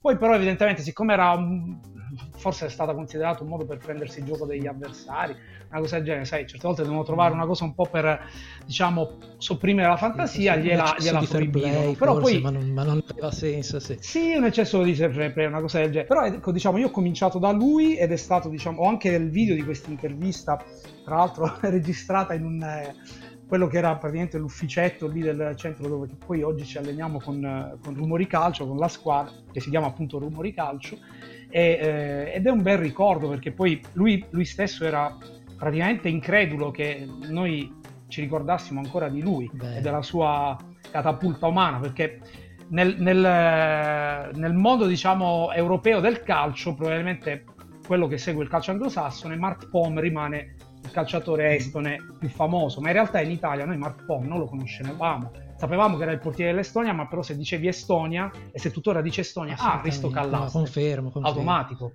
Forse oggi Clavan, però per la mia generazione, eh, io sono del 75, Estonia sì, uguale sì. Adesso quando vedo qualcuno fare la rimessa laterale così, intuffo al cuore veramente. Forse, forse a volte chiaro, tempo, chiaro, tempo, fa appunto ti, ti, stalkeravo un attimino ogni volta scrivevo qualche parere, ti chiedevo qualche parere su qualche giocatore finland- e estone e forse avevo anche segnalato, forse avevo visto uno in Norvegia fare questa cosa qua. Ho scritto, ho visto un sì, Callaste, sì, che è una roba rarissima. Poi dopo l'iraniano che ha fatto la figuraccia sarà ancora più raro probabilmente. Se qualcuno aveva l'idea di dice rischio di fare... No, è stata, è stata imitata parecchio, è stata imitata anche a livello femminile. E... Sicuramente è stato uno dei gesti più imitati e più curiosi della, come della storia del calcio. La, la squadra, Pur... questo rumore calcio, anche il nome... Guarda, eh, la squadra viene proprio dalla, dall'esperienza da, da, ah, da scrittore, sì. da cronista, da giornalista, un po' di tutto, perché il, innanzitutto è colpa di un mio amico che aveva un blog che si chiamava Tere Italia, cioè Salve Italia, e lui per diciamo sei mesi, un anno circa, mi aveva proprio letteralmente scassato le scatole dicendomi dai fai qualcosa sullo sport, fai qualcosa sul calcio. A me l'idea frullava un po' in testa da tempo perché sapevo per esempio che c'erano dei calciatori italiani che giocavano in Estonia e mi dicevo ah cacchio nessuno li intervista, sarebbe bello. C'era proprio questa mancanza di interesse, oggi c'è molto di più, eh. prima quando io ho iniziato proprio, diciamo, se non era zero quasi. Ora c'è molto più interesse andare a cercare la storia del personaggio, l'intervista, il profilo. Prima era pressoché nulla. E ho detto, a un certo punto diciamo ho ceduto, però siccome sapevo che la cosa mi avrebbe potuto prendere molto ed era pericolosa, e infatti lo è stata, eh, diciamo continuavo a respingere le avanzi dell'amico e dicevo no, no, no, poi insomma quando poi alla fine devi cedere, ho fatto ok, io lo faccio, però sarà una rubrica semplicemente sul, eh, con recensioni sui campi di calcio, gli spogliatoi della città, dell'Estonia, perché ormai ne avevo visitati parecchi, io già giocavo in una squadra estone qui a Tallinn, quindi ne avevo già girati parecchi, più vari calciotte con i vari italiani o altri stranieri, quindi bene o male le strutture con... ho detto guarda ti faccio delle recensioni settimanali su un, uh, un, campo di calcio con annessi spogliatoi con i voti, sai come, come se fai una recensione sul ristorante, oggi, oggi c'è TripAdvisor, queste cose qua, ecco, una specie di TripAdvisor sulle strutture calcistiche.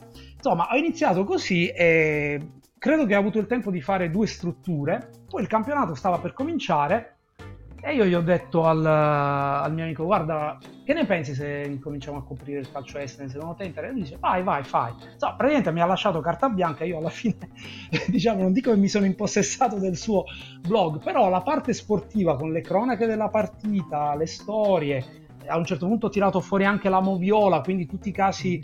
Eh, arbitrali diciamo molto controversi. Insomma eh, il blog Terra Italia che trattava di Estonia in generale era diventata Terra Italia e Rumori di spogliatoio che era appunto il nome originale della rubrica Rumori di spogliatoio. Cioè era eh, lo spogliatoio perché io appunto facevo le recensioni su campo e spogliatoio e i rumori perché non lo so mi è venuto così.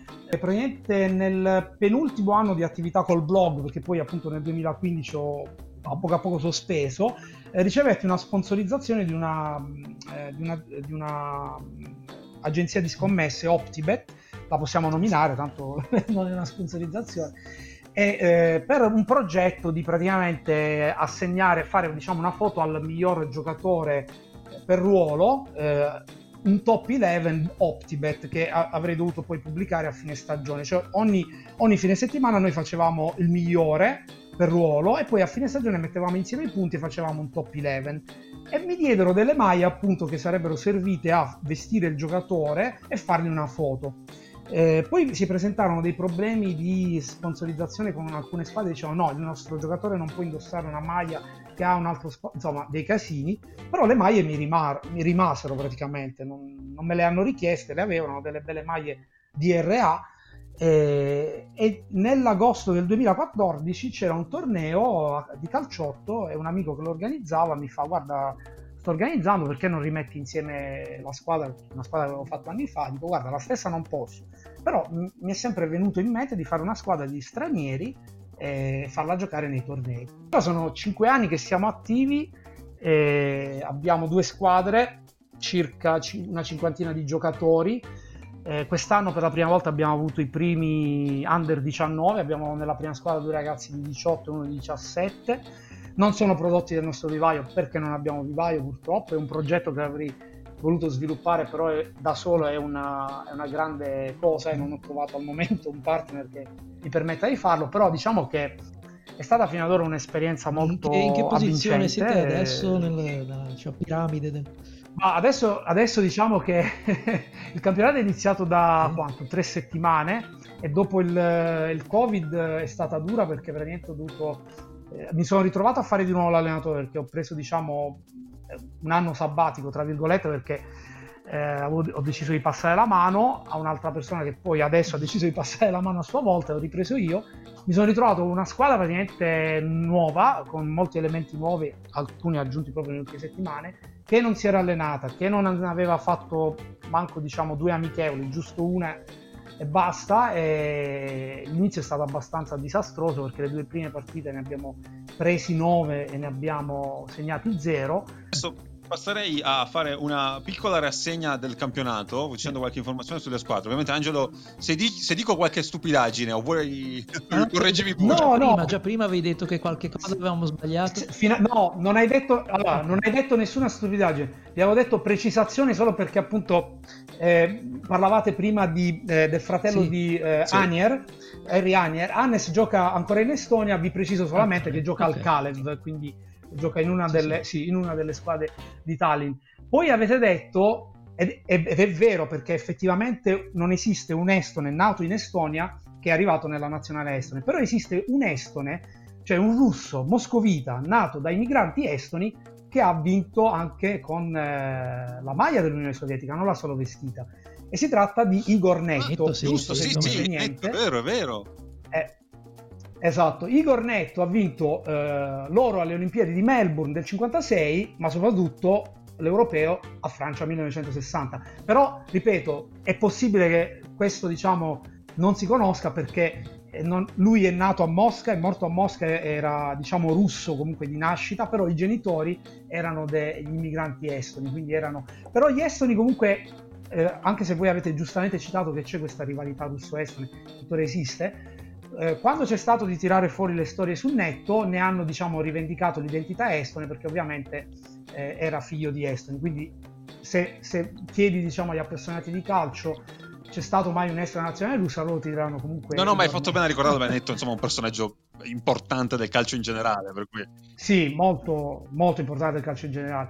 Invece riguardo a Jurgens, questo invece è il ragazzo più di, di recente, vi posso dire è un, è un piccolo fenomeno, è davvero bravo.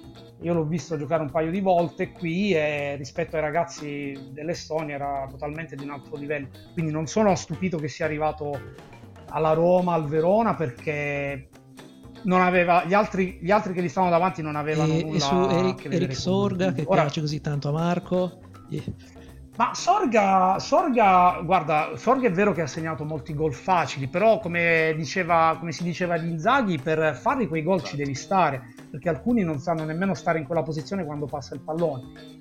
E io su Sorga sospengo il giudizio perché secondo me è andato in un... Eh, no, no, vabbè, scusate, sarò, sarò diciamo... Però a me il calcio americano non mi, non mi sembra molto probante, sai, è ancora un calcio in cui ci va Ibrahimovic a svernare, ci va quello a svernare, cioè è un, è un po' come era la Premier League per gli italiani qualche anno fa, ve lo ricordate quando ci andavano i Zola e i Ravanelli e poi comunque facevano il bello e cattivo tempo. Io lo vorrei vedere comunque alle prese con un, uh, un campionato medio, eh, perché la Polonia, eh, in, Polonia cioè, eh. in Polonia è dura, eh. molti estoni in Polonia ci si sono fermati. Eh, non è che avete citato il figlio di, di, Callaste, lui era un ottimo terzino in Estonia, però lì eh, insomma è diventato un terzino normale, anche se molto forte. Vasiliev, eh, Vasiliev sì, se, se... ha avuto due stagioni dove... sì, sì, due stagioni. Dove tirava, esatto. tirava, da casa sua, faceva gol e poi si è fermato sì, e è dovuto, sì, vabbè, esatto. adesso ha anche una certa età. Ma visto che abbiamo citato il Flora, uh, che Dimmi. credo sia la squadra più, più tifata in, in Estonia, giusto? Perché comunque sono quella che ha vinto di più. In teoria sì, in teoria e, sì. E tra l'altro volevo chiederti del, del, fondatore del Flora, che il Flora è stato fondato nel 1990 da sì. tale Ivar Polak, che ho letto qualcosa ed è un personaggio interessantissimo. Esatto, proprio lui. Mm-hmm. Sì, interessante, controverso, simpatico, ma anche molto... Io l'ho conosciuto in diverse vesti, che poi diciamo me lo sono... vi citavo prima che lui, lui stesso ha avuto delle parole di elogio verso il mio lavoro, però quando magari il mio lavoro andava troppo in profondità è stato quello che diciamo è intervenuto un po' per dire calmati, okay. una cosa del genere, così. Non vi sto a raccontare tutti i fatti, però diciamo che me lo sono ritrovato una volta a, ehm, a pranzo, mi ha invitato lui a pranzo. Eh, non dico che mi ha fatto la classica offerta che non puoi rifiutare, però diciamo che il tono era bene o male quello, perché mi ha detto chiaramente, mi ha detto eh, quelli che si mettono, eh, che mi si mettono tra, mi mettono i bastoni tra le ruote, io li metto nella mia lista nera, proprio detto così. Lo, ragazzi, vi giuro, non me lo, non me lo sto inventando. Cioè, da quella volta ho capito che per, se tu vuoi fare qualcosa qui nel calcio in Estonia, non te lo devi fare nemico praticamente. Quindi, eh, se si tratta, qualsiasi cosa si tratti, un trasferimento, eh, non lo so, creare un campo di calcio, quello che è, devi essere sicuro che il, il, padrone del vapore venga diciamo informato o coinvolto. Lui ha degli indubbi meriti eh, e glieli riconoscerò sempre e questo credo deponga a favore della mia onestà intellettuale perché molti mi hanno detto ah tu parli così perché lo odi. No, io ho detto io parlo così perché credo che arrivato a un certo punto sia il caso anche di eh, rinnovare il calcio e di passare la mano e di magari fare entrare idee nuove che non devono essere necessariamente le mie, ma c'è tanta altra gente che può anche contribuire. E eh, la mia onestà intellettuale si mostra al fatto di questo, che io sostengo che lui sia stato fondamentale per eh, far fare il salto al calcio estone da eh, diciamo un calcio eh, minore, un calcio limitato a esatto, a una ribalta più internazionale. E indubbiamente i suoi meriti, diciamo, diplomatici a livello di UEFA gli hanno permesso di portare qui europeo under 17, l'europeo under, ora ci sarebbe dovuto essere europeo under 16 se non sbaglio, ma a causa del Covid è stato rinviato eh, la Supercoppa europea è stato un, un suo lavoro diplomatico insieme al, all'allora primo ministro Taivi Roivas. Eh, diciamo che Flora comunque è ancora veramente la squadra più forte oppure eh, da quello che ho capito io mm, non lo so se la, se la gioca diciamo col, con l'Evadia col non Mecalio eh, ma più sì, improntata sì. secondo me vedendo anche la rosa giovanissima più appunto a, a, a tirar fuori, mostrare ecco, i migliori giovani e eventualmente appunto a venderli anche a... sembra più quello l'obiettivo più sì. che non vincere l'ennesimo campionato. Sì, eh, confermo quello che hai detto tu, l'obiettivo del Flora è, è, diciamo da diversi anni valorizzare i ragazzi del vivaio, eh, diciamo non tutti perché mh, non tutti riescono ad arrivare a un certo livello, alcuni hanno anche abbandonato il calcio eh, giovani e si sono messi a allenare. Conosco molti allenatori delle giovanili del Flora che erano giocatori del Flora, poi sono andati in prestito altre squadre e poi hanno deciso di smettere, vuoi per infortunio, vuoi per diciamo, perdita di ambizione e magari hanno trovato la professione da allenatore più ripagante. Però il loro obiettivo primario è quello di eh, innanzitutto farselo loro il ragazzo forte. Però eh, c'è anche da dire che molti ragazzi che loro hanno avuto incluso lo stesso Sorga, e che poi hanno dato via e vengono da altri club. Ci sono due club in particolare a Tallinn che sono dei club satelliti del Flora, che sono il Nome United, da cui tra l'altro viene lo stesso Jurgens, e, e, credo che sia un talento su cui appunto il Flora avrebbe voluto diciamo, mettere le mani, però il ragazzo è seguito diciamo, è rappresentato dai genitori. E poi un altro club che il nome United tra l'altro fondato da Mart Pom, perché Mart Pom Jalpa Licoli, cioè l'accademia calcistica di Mart Pom, e poi l'altro club che invece è di più nell'orbita russofona, che è il Legion Tallinn, che tra l'altro viene dalla eh, vecchia eh, Tallinn Jalpa Licol, TIOK, che era un club del periodo diciamo, sovietico, che era un'accademia. E questi due club hanno fornito parecchi, parecchi giocatori. Uno è Sorga, per esempio, poi un altro che eh, sorga dal, dal Legion, eh, German Slane, che adesso gioca comunque nel Legion in Premium Liga, era, è stato a fare per diversi anni, lui era uno che sembrava dovesse spiccare il volo, poi non l'ha fatto, ha avuto anche un infortunio abbastanza serio che gli ha un po' tarpato le ali. Ora sta giocando appunto nel, nel suo club di origine, che quest'anno è stato promosso in, in Mystery Liga e, e, poi c'è questo nuovo talento, Henry Jarvelide, che io ho visto, avevo già visto diversi anni fa nell'Under 21. Il terzino, molto... terzino sinistro, Cosa... lo Bionzi. Sì, ora terzino, però quando io lo vidi giocava, giocava praticamente centrocampista Ma... offensivo, quindi sì, questo ti fa rendere come a livello come... difensivo l'ho visto un po' titubante, invece a livello atletico no, non è male. No, infatti qua... sì, quando ho visto che lo fanno giocare in quella posizione ho detto, mm, ma dai, davvero, perché mi, me lo ricordo in questa partita che andai a vedere, era credo under 21 del Flora contro il Curesare, eh, eh, che il Curesare all'epoca era nella, nella B Estone, e, e, lui diciamo era devastante da, dalla metà campo in su, però nella fase difensiva non, non, diciamo, non è che si sbattesse tanto, però gli davi il pallone e, ed era difficile marcarlo anche per, per, ragazzotti più di esperienza come quelli del Curesare. Diciamo, Detto del, del Flora No, no, non c'è neanche dell'Evadia sì. e il nome Calio rispetto appunto al Flora come la loro filosofia, non so.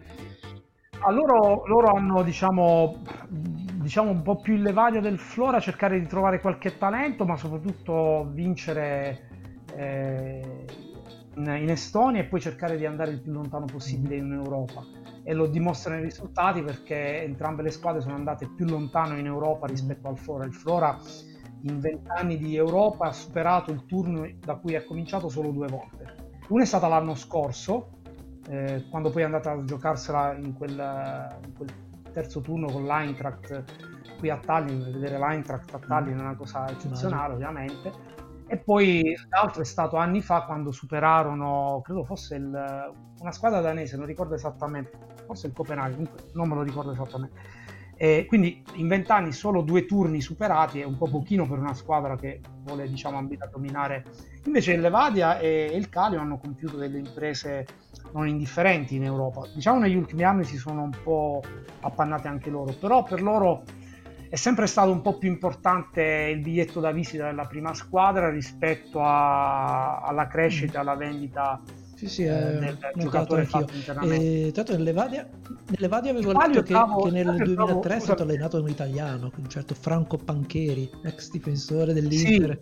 Sì, sì Franco Pancheri, eh, voi siete probabilmente eh, no, molto no, giovani e non ve lo ricordate, ma Franco Pancheri è stato un panchinaro dell'Inter di Bersellini, dello scudetto del 70 eh, Franco tra l'altro mm. l'ho, l'ho, intervistato perché poi lui era un altro pallino che avrei voluto raggiungere perché lui è venuto qua in Estonia qualche anno prima che venissi io e poi io ho scoperto che lui era passato da qui per caso perché ho trovato una vecchia rivista a casa della, di mia suocera, una, una, rivista di tipo Novella 2000 e c'era una lunga intervista, è uno dei primi articoli che sono riuscito a leggere, ho detto cavolo, Pancheri qui è, è interessante, un giorno mi piacerebbe saperne di più. E quel giorno arrivò e facemmo una lunga intervista via Skype, molto tra l'altro bella, che proposi al, al, al magazine Yalka, qui l'unico eh, giornale magazine di calcio in Estonia, e andò credo in due, in due pezzi perché era molto lunga, ma Franco fu molto diciamo aperto, molto sincero, molto...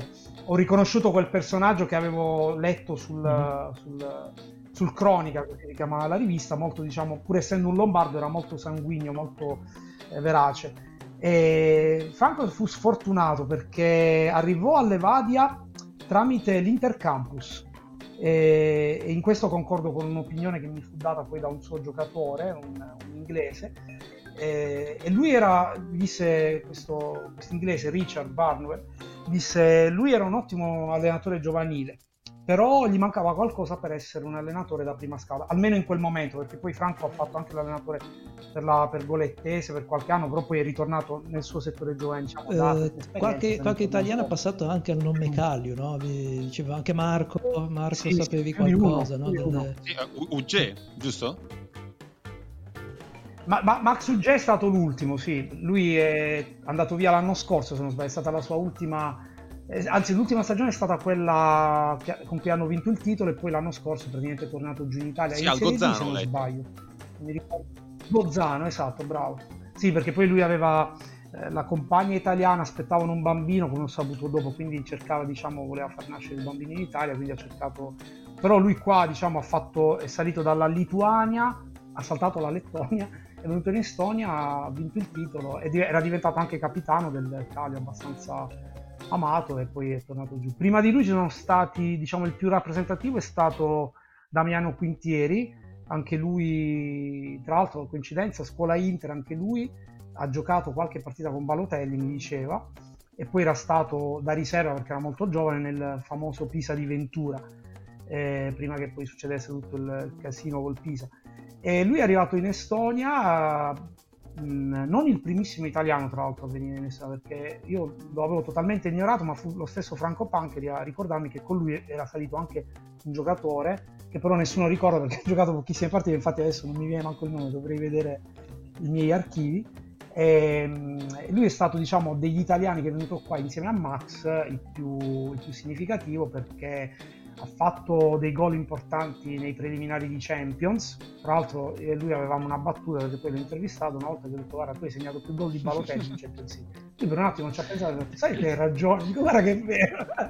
Gli fece anche un meme, uno è costato non lo so quanto ha segnato 0 in Champions League l'altro è non è giornata per Balotelli dopo quello che è successo no. oggi adesso anche questa notizia no, eh, no, ha segnato di qui in piedi e invece sulle, sulle, altre squadre Marco volevi fare cioè, un'infarinatura così poi anche Angelo ci diceva la sua.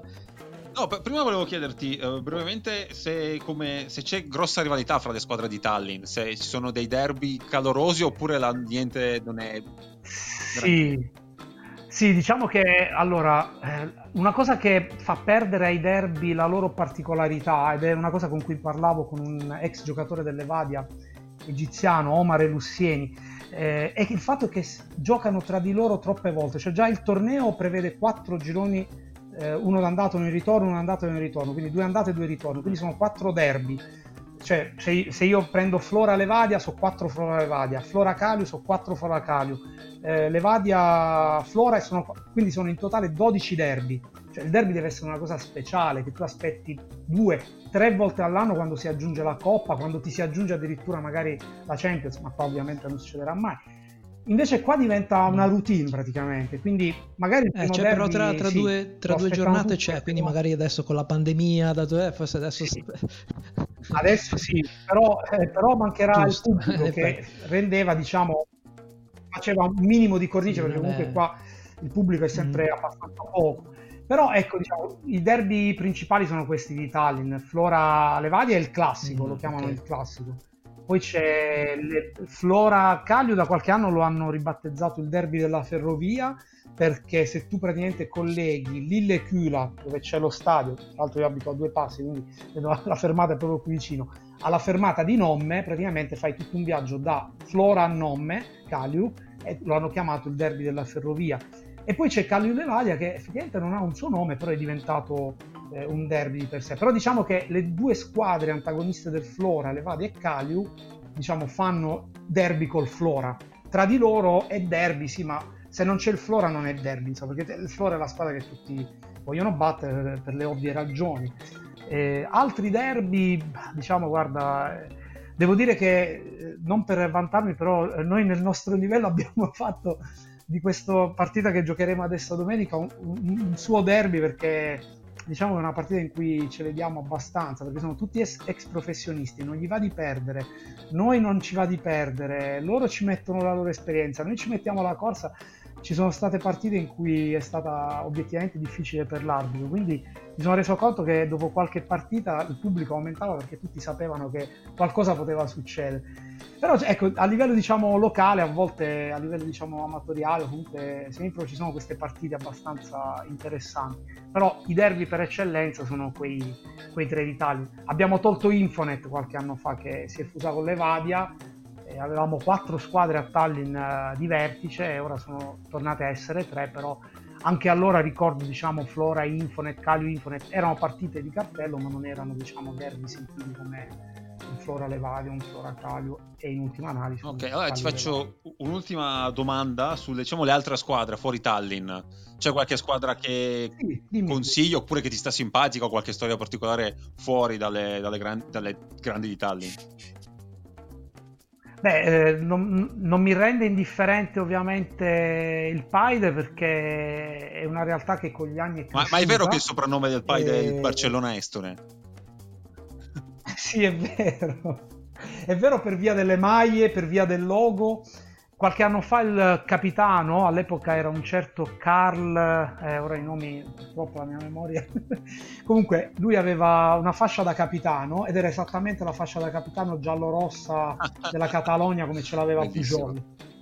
Lui tra l'altro si chiamava Carl e quello era Carles, quindi praticamente le coincidenze erano... E loro vengono, diciamo, simpaticamente ribattezzati Paidelona, il Paidelona, cioè praticamente. Però diciamo che gli esempi si limitano alle maglie. Tra l'altro le maglie che sono un po' cambiate perché prima avevamo veramente tipo quelle del Barcellona, adesso la prima maglia è una specie, vi ricordate la maglia dell'Atalanta eh, della Nike? L'ho vista, l'ho vista, vero. Mhm. Quella sfumata? Ve la ricordate? Quella, praticamente hanno quella. E invece la seconda è praticamente la maglia della SPAL, bianco-celeste. Questa non l'avevo mai vista. Prima loro avevano il rosso-blu tipo blaugrana tipo il Barcellona e la seconda era bianca. Da qualche anno hanno questa strana combinazione, non so da, da dove venga, però il blaugrana è andato complet- c'è solo nel, nel simbolo della, nel logo della squadra. Comunque loro, diciamo, paragoni scomodi a parte, sono molto interessanti perché innanzitutto hanno un allenatore che si è rivelato molto capace. Eh, eh, Zao Vaiko. Lui era un attaccante che, che, ha fatto anche abbastanza bene in Spagna, credo abbia giocato in seconda, se non sbaglio, eh, Vyacheslav Zao Vaiko e si sta dimostrando anche un allenatore abbastanza, abbastanza competente col materiale che ha. Poi la società, devo dire, si è mossa bene negli ultimi anni, probabilmente anche sostenuta bene dagli sponsor.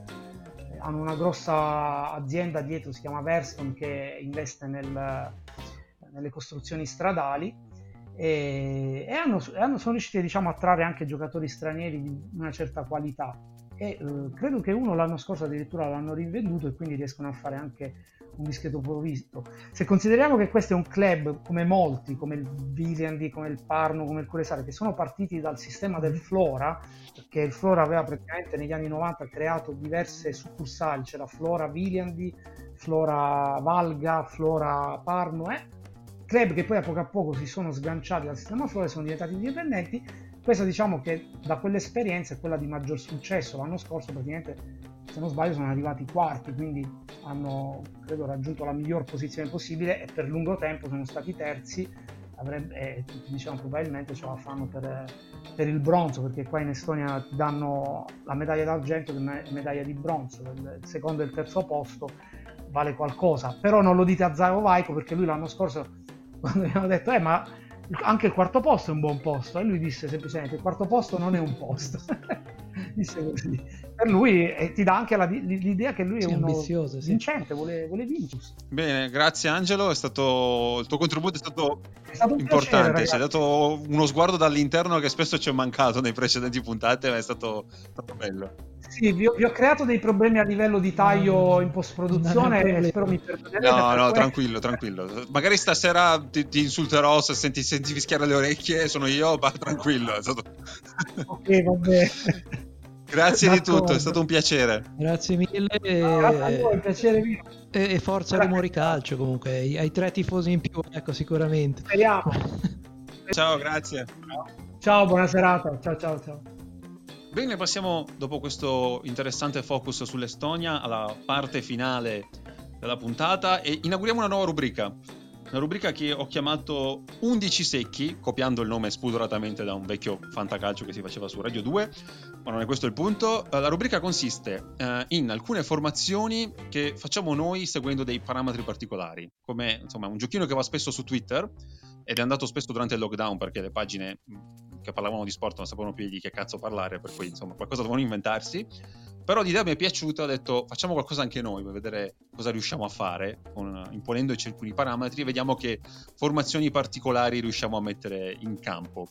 E sarà poi anche una domanda che vi gireremo a voi uh, durante, dopo che la, uh, la puntata uh, sarà uscita.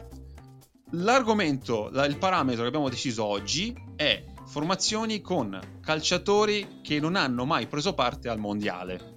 E ognuno di noi ha, diciamo, um, coniugato questo parametro in un modo diverso. Allora, se a voi va bene, comincio io con la mia, va bene? Va benissimo, va benissimo.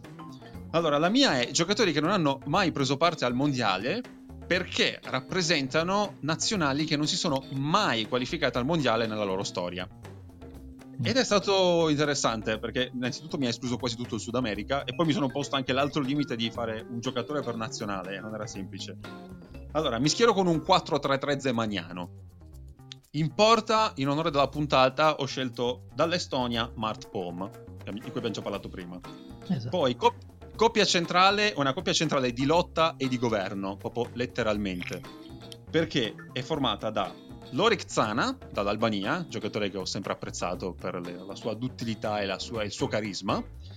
E poi per la parte governo, il sindaco, Kaka Kalazze, sindaco di Tbilisi, giocatore che voi conoscete bene in quanto milanisti, che a me ha sempre, amante ha sempre Ge- Io sono anche amante della Georgia, quindi lo ah, conosco okay, anche top. come sindaco, diciamo, il mio sindaco. No. Scherzi a parte, giocatore sottovalutatissimo, soprattutto quando faceva il terzino, secondo me. Infatti, mi ricordo quando arrivò come centrocampista in realtà. Poi sì, sì, segnava anche poi... tantissimo, sì, ti ricordi? Sì, sì. Sì, sì, Segnò anche un derby, deciso un derby se non ricordo male. Sì, però lì già era, era centrale, se non mi ricordo. I primi tempi... Eh, nel derby quello del, del 6-0, che era, erano pochi mesi che era al Milan, fece un grandissimo assist per il 4-0 di Shevchenko, mi sembra. 5-0. Uno... E poi ovviamente è passato anche da Genoa, come un po' tutti, eh. è un po' il destino sì. di ogni uomo. Eh, coppia di terzini, a destra un'altra conoscenza del calcio italiano ed è dalla Lituania Marius Stanchevicius, giocatore affidabile, abbiamo visto più che altro a Brescia, anche giocatore da fantacalcio perché la metteva sempre, spesso. Sempre, lo prendevo sempre. E ricordiamo non solo nazionale lituano ma anche nazionale padano, perché ha fatto sei presenze con la nazionale della Padania. È vero. Questa è una cosa molto interessante. A sinistra invece, per la mia quota Ungheria, solita, non potendo mettere un giocatore ungherese, ho messo un giocatore che però gioca in Ungheria, è uno di quelli che mi piacciono di più del campionato ungherese, pur giocando in una squadra che disprezzo, ed è da Capoverde Stopirà, che è questo terzino sinistro molto interessante, purtroppo è già un po' in là con gli anni, non è più giovanissimo, però secondo me è un giocatore che avrebbe potuto fare il suo anche in campionati un po' più importanti di, di quello ungherese. Vabbè, qualche, qualche, Coppa d'Africa comunque Capoverde di recente l'ha fatta. Sì, sì, è uno dei, è uno dei leader della, di Capoverde. Poi a centrocampo, allora, a centrocampo a tre come regista ho un po' imbrogliato e vi spiego perché.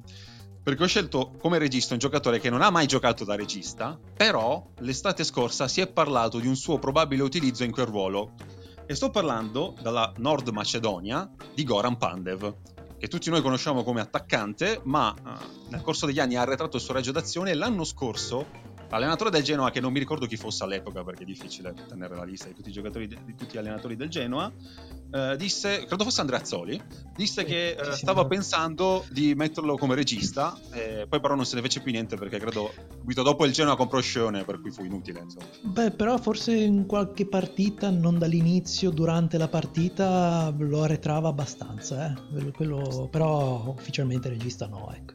La voglio sparare fatto... grossa, Pandev è il Runei della Serie A. Ci stavo arrivando io, guarda, eh, sì, stavo per dire un po' quello. Anche come capigliatura. Sì, però sì, è esatto. vera, vera, ci sta, eh, però è parallelo. Prima del trapianto, però, di Rooney. Prima del trapianto, sì. Sì, lui non si è, non si è arreso ancora. Allora, come mezzali ho scelto una coppia molto fisica perché avevo bisogno di sostanza a centrocampo e allora ho scelto dal Kenya McDonald Mariga, che gli interisti ricorderanno bene come protagonista minore del triplete, e poi l'altra mezzala è il general Thomas Rincon dal Venezuela, Uh, giocatore che era un mio feticcio al fantacalcio, pur essendo l'anti-fantacalcio in realtà, perché non segna mai e prende un sacco di gialli, però um, a me è sempre ispirato fiducia. E poi in attacco, allora, centravanti il presidente, George Weah, dalla Liberia. Beh, Potevo fare altrimenti perché è stato uno dei miei idoli della, della, dell'infanzia. Anche il mio. Giocatore pazzesco. Eh, sì, brutto quando ho scoperto da bambino che, che giocava per la Liberia e che la Liberia era una nazionale veramente infima calcisticamente, quindi non, non avrei mai visto i mondiali. Eh, per lì, è la mia eh, infanzia. La tua innocenza. la mia invece è finita quando ho scoperto che la bandiera accanto al nome di Giorgio Weah non era quella dell'America, ma quella della Liberia. Beh, è, vicino, è, la bandiera vicino al nome di suo figlio, è però. Suo almeno figlio. Sì, sì, sì. Secondo me un giocatore che a me piaceva tantissimo, lo seguì soprattutto al Celtic, eh, però non l'ho seguito quest'anno. E, ehm, tra l'altro Weah giocava nella Liberia e mi ricordo delle storie in cui praticamente lui in Liberia con la nazionale liberiana faceva letteralmente tutto perché era ovviamente sì, il leader. Sì, sì, Poi a volte giocava anche in difesa, difesa perché sì, sì, sì. giocare lì. Mi ricordo forse dei, eh, dei servizi del, di quel TG sportivo di Mediaset, perché se non ci, non ci, citano loro non li citiamo neanche noi, eh, ricordo ai tempi che era l'hype quando ha vinto il pallone d'oro, facevano vedere anche qualche spezzone della partita della Liberia e si vedeva lui in difesa. E avrei apprezzato comunque, va bene UEA, anche un Zizi Roberts, eh? però va bene. Era, era, la mia seconda scelta però, cioè. Ubi Maior Minor Cesset parlando di giocatori pazzeschi a supporto di UEA dalla Finlandia, Jari Litmanen, eh. giocatore incredibile di cui secondo me si parla troppo poco perché era veramente un giocatore clamoroso. Sì, fosse nato in Argentina avremmo parlato più di lui che di Richelme. No, sono d'accordo. E poi, ultimo giocatore, un giocatore a cui sono molto affezionato per ragioni di tifo personali, dalle isole Comore, El Fardou Mohammed Ben Nabouane, detto da tutti Ben, attaccante della Stella Rossa, che Fantastico. è un giocatore a cui devo direttamente non un paio delle serate più assurde di calcio della mia vita da tifoso o comunque anche da semplice appassionato di calcio e volevo appunto citarlo in questa, in questa formazione. Eh sì, sì. Beh, ha trovato diciamo, la sua dimensione anche già l'Olympiacos faceva l'Olympiacos giocava prima e pare sì, sì ok faceva abbastanza bene quindi bene. Beh, bella squadra equilibrata anche Esatto, a me è piaciuta. Dopo le metteremo le nostre formazioni su, su Twitter così potete mm. vederle bene in campo. E adesso sono curioso di ascoltare quella di Edoardo. Dai, vai. Sì, ok, io ho fatto una top 11 di giocatori nazionali eh, che hanno giocato in Italia e, e, e diciamo dalla metà degli anni 90 in poi, ecco, non sono andato molto indietro, eh, ne ho messo su, che, non hanno, che non hanno mai, non sono mai andati ai mondiali. Uno okay. solo per nazione e non ho messo italiani perché comunque Bene. poteva esserci tipo non so Ambrosini, Cassano si poteva mettere ma ho evitato. Allora in porta ho messo Bizzarri. Storia strana perché io me lo ricordavo in nazionale mh, argentina. In realtà sì cioè è stato convocato alla Coppa America del 99 ma non ha mai, non ha mai in realtà non, non ha nessuna presenza con quell'Argentina però ce l'ho messo poi in difesa ecco l'equilibrio qua già vacilla a destra contra e su quello siamo tutti opposti perché già un nostro idolo ha fatto solo due europei, non ha fatto il mondiale. A sinistra Serginio, insomma, grandissimo Serginio. Beh, ha fatto pochissimo in nazionale, veramente. Ha vinto una Coppa America, ma poi, poi si è ritirato quasi subito. Eh, centrale di difesa ho avuto diversi problemi e quindi ho ripiegato su, pote- diciamo che potete sceglierne due, Micah Richards vabbè è stata anche una meteora qua da noi, però comunque aveva qualche presenza anche in nazionale maggiore, ha fatto l'Olimpiade di Londra, però appunto non è mai andato ai mondiali. In alternativa, proprio per super hipster, eh, il grandissimo Ildefonso Lima, che credo sia un, un idolo di, di, Marco, tra l'altro, credo che abbia il suo poster in casa. E... No, beh, grandissimo Lima. Io, io, voto Lima fra i due. Vabbè, Lima, allora eh, sia Lima, perché anche attivo anche sui social, si... è un grande. Leggenda della Triestina, Ildefonso Lima. Quindi, ok, quindi la difesa 3 un, po', un pochino sbilanciata. A destra ho dovuto mettere Ibuba, perché la sua storia di essere stato inserito nella preselezione di, del, di Francia 98 e poi essere eh, stato cassato eh, probabilmente per, per, le brutte prestazioni fatte col Milan è stata insomma comunque io ci avevo creduto moltissimo. Eh, e ricordiamo anche il primo nero platinato della storia del calcio era avanti di vent'anni. vent'anni veramente.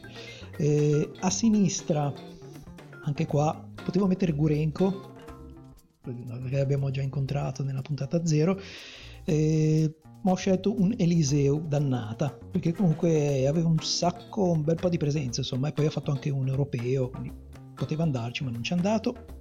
C'è stato un periodo in cui si parlava molto bene di Eliseo. Sì, sì, sì, comunque non, non era male come giocatore. È stato anche in Italia, alla Lazio. Lazio, Lazio sì, sì. Lazio. sì, sì, sì, tutti, tutti in Italia. Beh, a centrocampo altri, altri problemucci ho, ho dovuto un po' eh, far arretrare un attimino Zavi, altro idolo di Marco immagino, che adesso vabbè da, dal bianco... Oggi sei davvero molto scortese a ricordarmi Zavi, ma comunque vabbè. Eh, no, è straordinario ancora adesso in Cina, da, dal bianco, anche in nazionale. È tornato, tra l'altro era andato via da nazionale per un po' qualche anno in polemica, poi è ritornato. E come compagno, anche qui vi do una scelta, mm, si può scegliere tra eh, allora, Farinos, che vabbè non era male, però in realtà mh, ha fatto benissimo nelle giovanili della Spagna, poi ha fatto solo due presenze in amichevoli con la nazionale maggiore, pensavo di più. Eh, oppure in alternativa, e sicuramente sceglierete questo, Walter Baseggio, ex Treviso del Belgio. Anche lui aveva un sacco di, una trentina di presenze nel Belgio, quello scarso, insomma.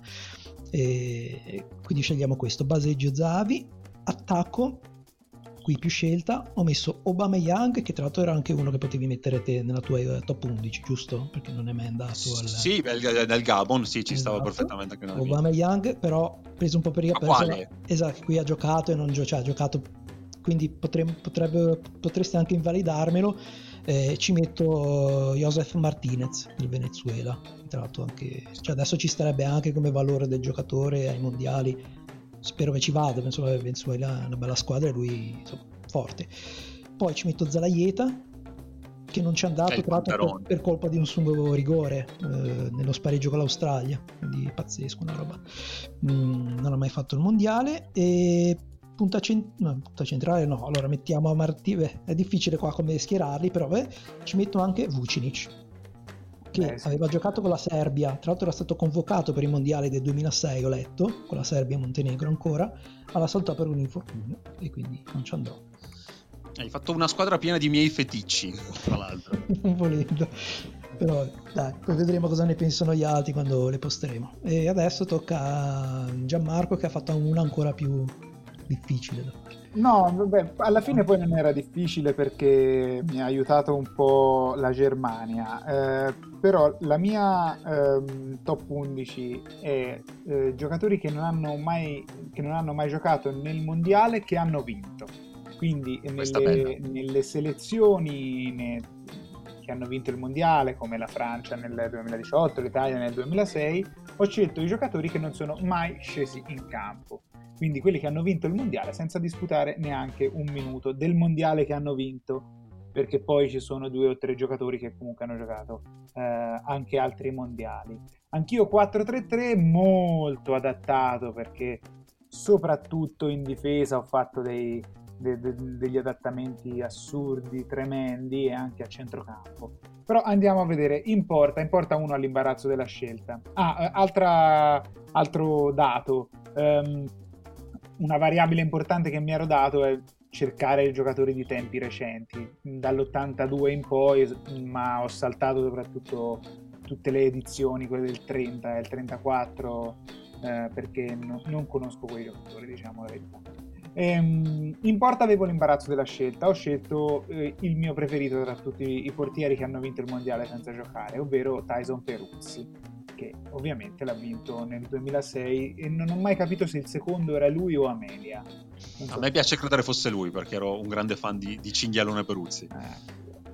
Eh, ehm, in difesa, i quattro difensori, adattato a destra c'è eh, un giocatore che al Milan avrebbe meritato più considerazione, Adil Rami, eh, campione del mondo con la Francia nel 2018 senza mai scendere in campo, il che è anche mh, abbastanza divertente, visto che la Francia all'ultima partita del girone ha fatto quella partita fuffa contro la Danimarca, l'unico 0-0 di tutto il mondiale, in cui ha fatto giocare la qualunque anche il secondo portiere, eh, però non ha fatto giocare Adil Rami. Secondo me perché Deschamps era invidioso della liaison con Pamela Anderson. Eh, due centrali di difesa, uno arriva direttamente dal 1982, eh, Pietrone Vierkovod eh, che nell'82 non ha giocato nessuna partita nell'Italia vincente in quel mondiale. L'altro invece ha giocato il mondiale del 2014 solo per 45 minuti, però non ha giocato in quello del 2010 che ha vinto ed è Raúl Albiol, unico giocatore di movimento della Spagna 2010 a non scendere in campo in quel mondiale. Adattato invece a sinistra, anche se non ha mai giocato a sinistra, almeno non che io ricordi, c'è Daniel Passarella che di mondiali ne ha giocati tanti. Io lo odio Passarella lo dico a passant è un giocatore che detesto anche come allenatore fece un disastro assurdo a Parma si presentò sembrava dovesse vincere eh, 15.000 15 eh, Champions League. Daniel Passarella non ha giocato nemmeno un minuto nel mondiale del 1986 il che fa ridere considerando che Passarella aveva come nemico eh, Maradona e è l'unico mondiale che eh, Maradona poi ha vinto Centrocampo adattatissimo, quindi mi scuso con gli esperti di tattica o i novelli allenatori che ci stanno ascoltando, perché eh, le due mezzali in realtà sono due terzini, due esterni eh, di spinta anche. Il centrocampo è tutto tedesco. Eh, gli esterni sono Kevin Grosskreutz, eh, che nel 2014 ha vinto senza mai eh, giocare, dall'altra parte c'è Eric Durm, anche lui vincente in quel mondiale senza mai giocare. Centrocampista centrale, anche se lui in realtà è un difensore centrale, ma spesso anche se, no, spesso no, pochissime volte, però ha fatto il, il mediano è Mattias Ginter, quindi anche lui 2014 con la Germania. Avrei voluto e potuto mettere anche Emerson che ha vinto il mondiale del 2002 ma da 24esimo, perché se vi ricordate Emerson si fece male negli allenamenti prima del mondiale facendo finta di essere un portiere, si spaccò un braccio durante tipo, degli allenamenti con, con, con la selezione. Non mi ricordo se venne eh, convocato al suo posto Ricardinho o Cleverson. Comunque, Emerson. Forse Cleverson, sì, sì, forse sì. Non ha vinto quel mondiale. Uh-huh. Eh, attacco un po' particolare. Abbiamo Franco Selvaggi. In, con l'Italia l'ha vinto nell'82, in Italia è stato uno degli emblemi di giocatori che hanno vinto il mondiale senza giocare mai. Ehm, il tedesco Frank Mill, che è stato l'unico giocatore di movimento della Germania del 90 a non aver eh, mai disputato neppure un minuto, Eh, e poi Daniele Massaro, Daniele Massaro ehm, che nell'82 non ha mai giocato, anche se poi ha giocato il mondiale del 94, ce lo ricordiamo anche a tirare rigore in finale contro eh, il Brasile. In quel Brasile del 94 ci poteva stare benissimo una scelta, ovvero Ronaldo, perché Ronaldo ha vinto il mondiale ne ancora diciottenne senza mai scendere in campo nel 1994, poi però l'ha rivinto nel 2002 quasi da solo con l'aiuto almeno di qualche arbitro e di Oliver lo chiamavano ancora Ronaldinho all'epoca del mondiale del 1994 sì, perché l'altro Ronaldinho ancora non c'era. per non confonderlo con un altro Ronaldo difensore era... esatto. Sparito non Bene, è stato, stato, molto interessante, per cui noi pubblicheremo queste uh, formazioni sul nostro profilo Twitter e chiederemo a voi di, se volete dirci le vostre formazioni per, e questo tra l'altro anche per ricordarvi che potete sempre seguirci su Twitter e lasciarci ogni feedback, eh, potete condividerci, potete comunicare con noi attraverso chiocciola tunnel podcast. Poi se volete potete anche diciamo, interagire con noi attraverso i nostri profili privati. Ma anche eh, suggerirci notizie, come, come, ne abbiamo parlato in questa puntata di gente che ci dà, che ci dà certo. link, suggerirci notizie, curiosità, sono sempre ben accette. Tra l'altro noi pensiamo che la proprietà intellettuale sia un furto, quindi riceviamo tranquillamente. Sì, infatti, infatti. Eh, per cui, uh, tra l'altro, volevo ricordarvi anche un'altra cosa, che forse è una delle cose che bisognerebbe ricordare un po' di più, dove potete ascoltarci, perché la nostra piattaforma prediletta è Spreaker, ma sappiate che se non vi piace Spreaker e vi piacciono altre piattaforme, potete ascoltarci anche su Spotify e su Google Podcast. Per cui, se preferite queste app, queste piattaforme, sappiate che siamo, siamo disponibili anche lì. Io con questo quindi uh, vi saluto, eh, saluto la redazione, eh, saluto Edoardo, grazie. Ciao, ciao, ciao a tutti e due e alla prossima. Saluto anche Gianmarco ringraziandolo ancora per averci dato il nostro primo scoop internazionale. E ringrazio te Edoardo e Andrea Petagna, ciao a tutti. E vi saluto anch'io, buona serata o buona giornata, sempre dipende da quando ascoltate. E grazie di tutto, uh, ci vediamo la prossima settimana. Ciao!